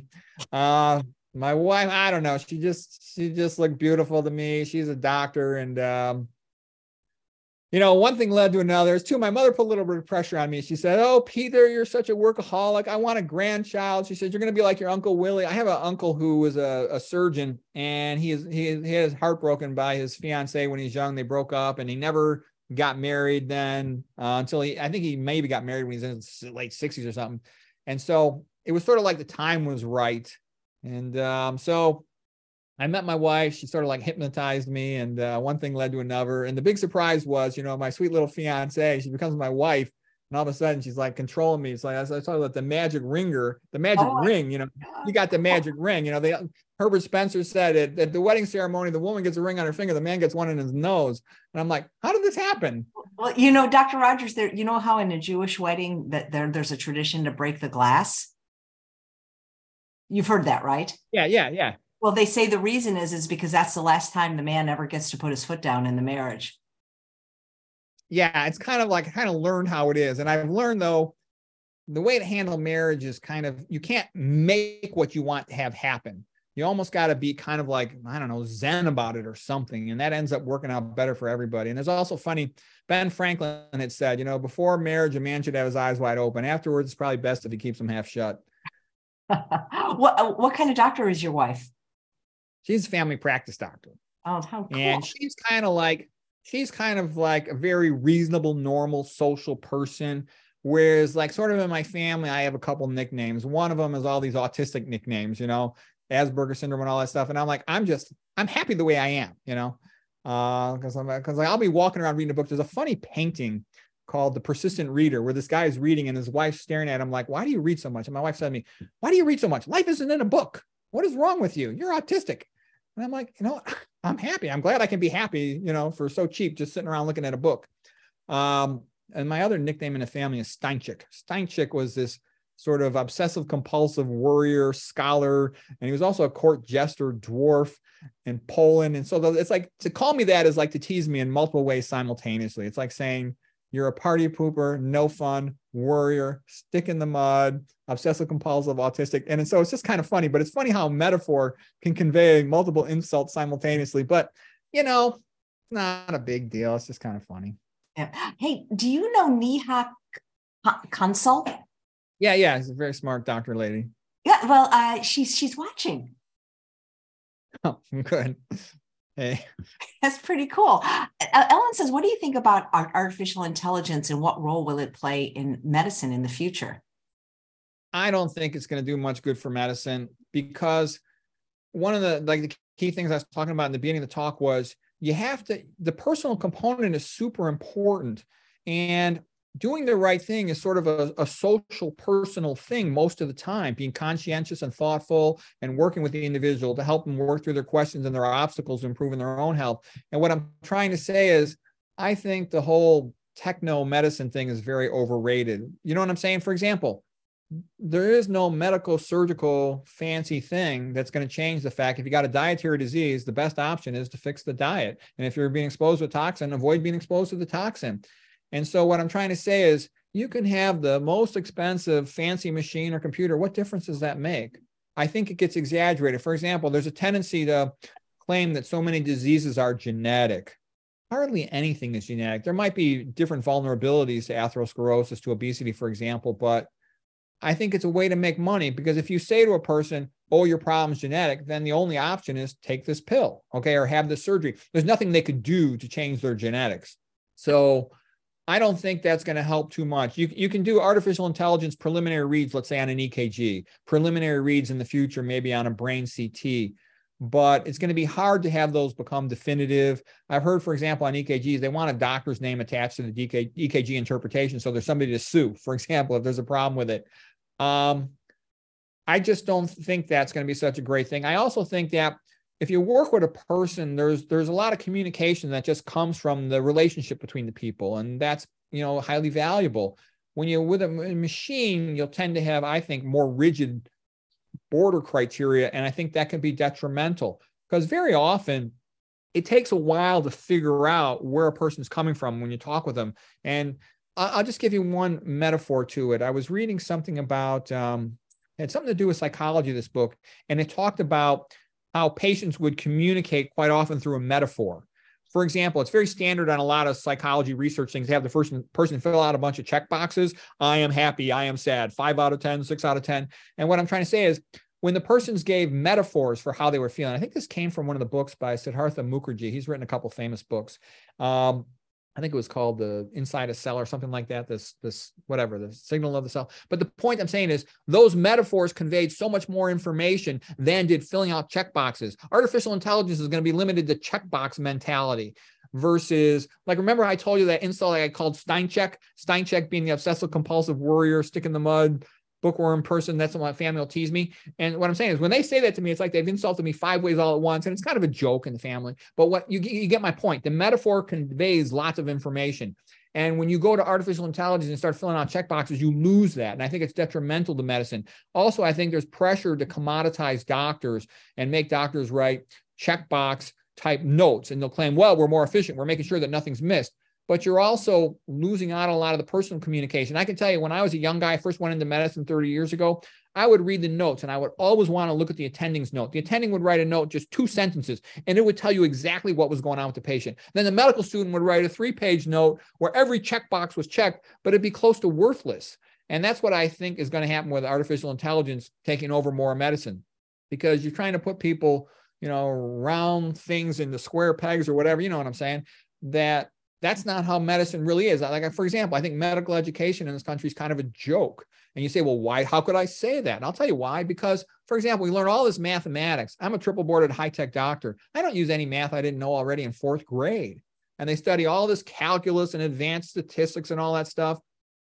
You don't use it. And then you study all this physical chemistry, all this physics. It's irrelevant. They don't know anything about nutrition. So probably at least 70% of disease is caused by nutrition and toxicology, but they don't learn any of it. You talk to an average medical student, they can't answer a single question that's relevant to health. Okay.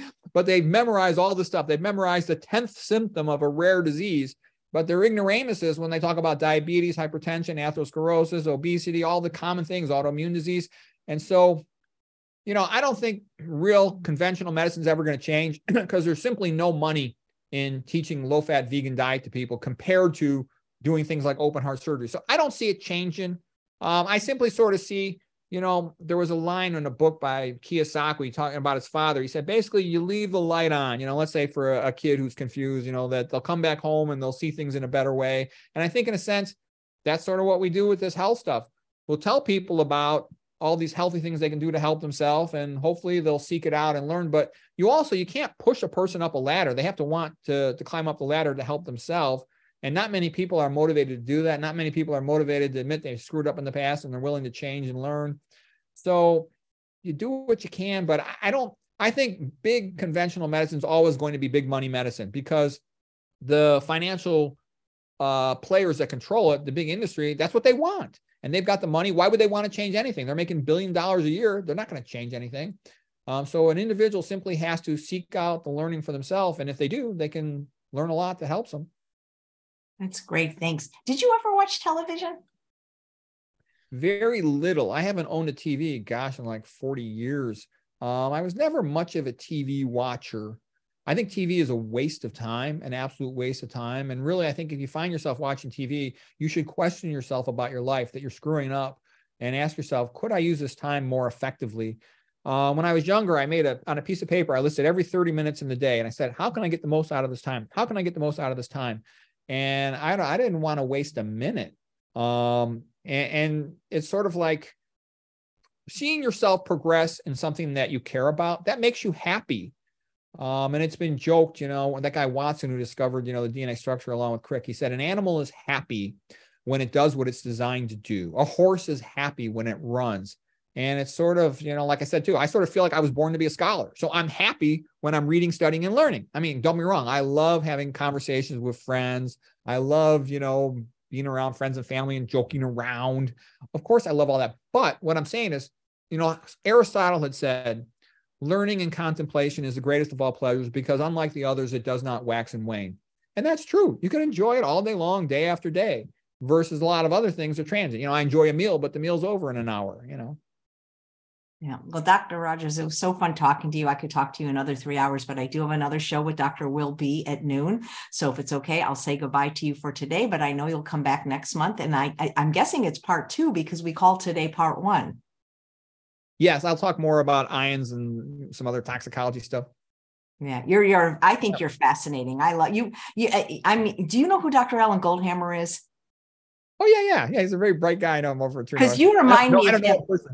Yeah, well, I'd love to introduce you. I, is there any chance you'll come to California for a visit? Because he's coming to my house for brunch next month. I mean, because you guys remind me of each other. I, I think you're you're quirky, but I think you're wonderful and it's, you're fun to listen to. I'd love to. I'd love for you to meet him. Oh, I'd love to chat with him. I pro- I'm probably not traveling to California anytime soon. I got to work a lot, but I would love to talk with him.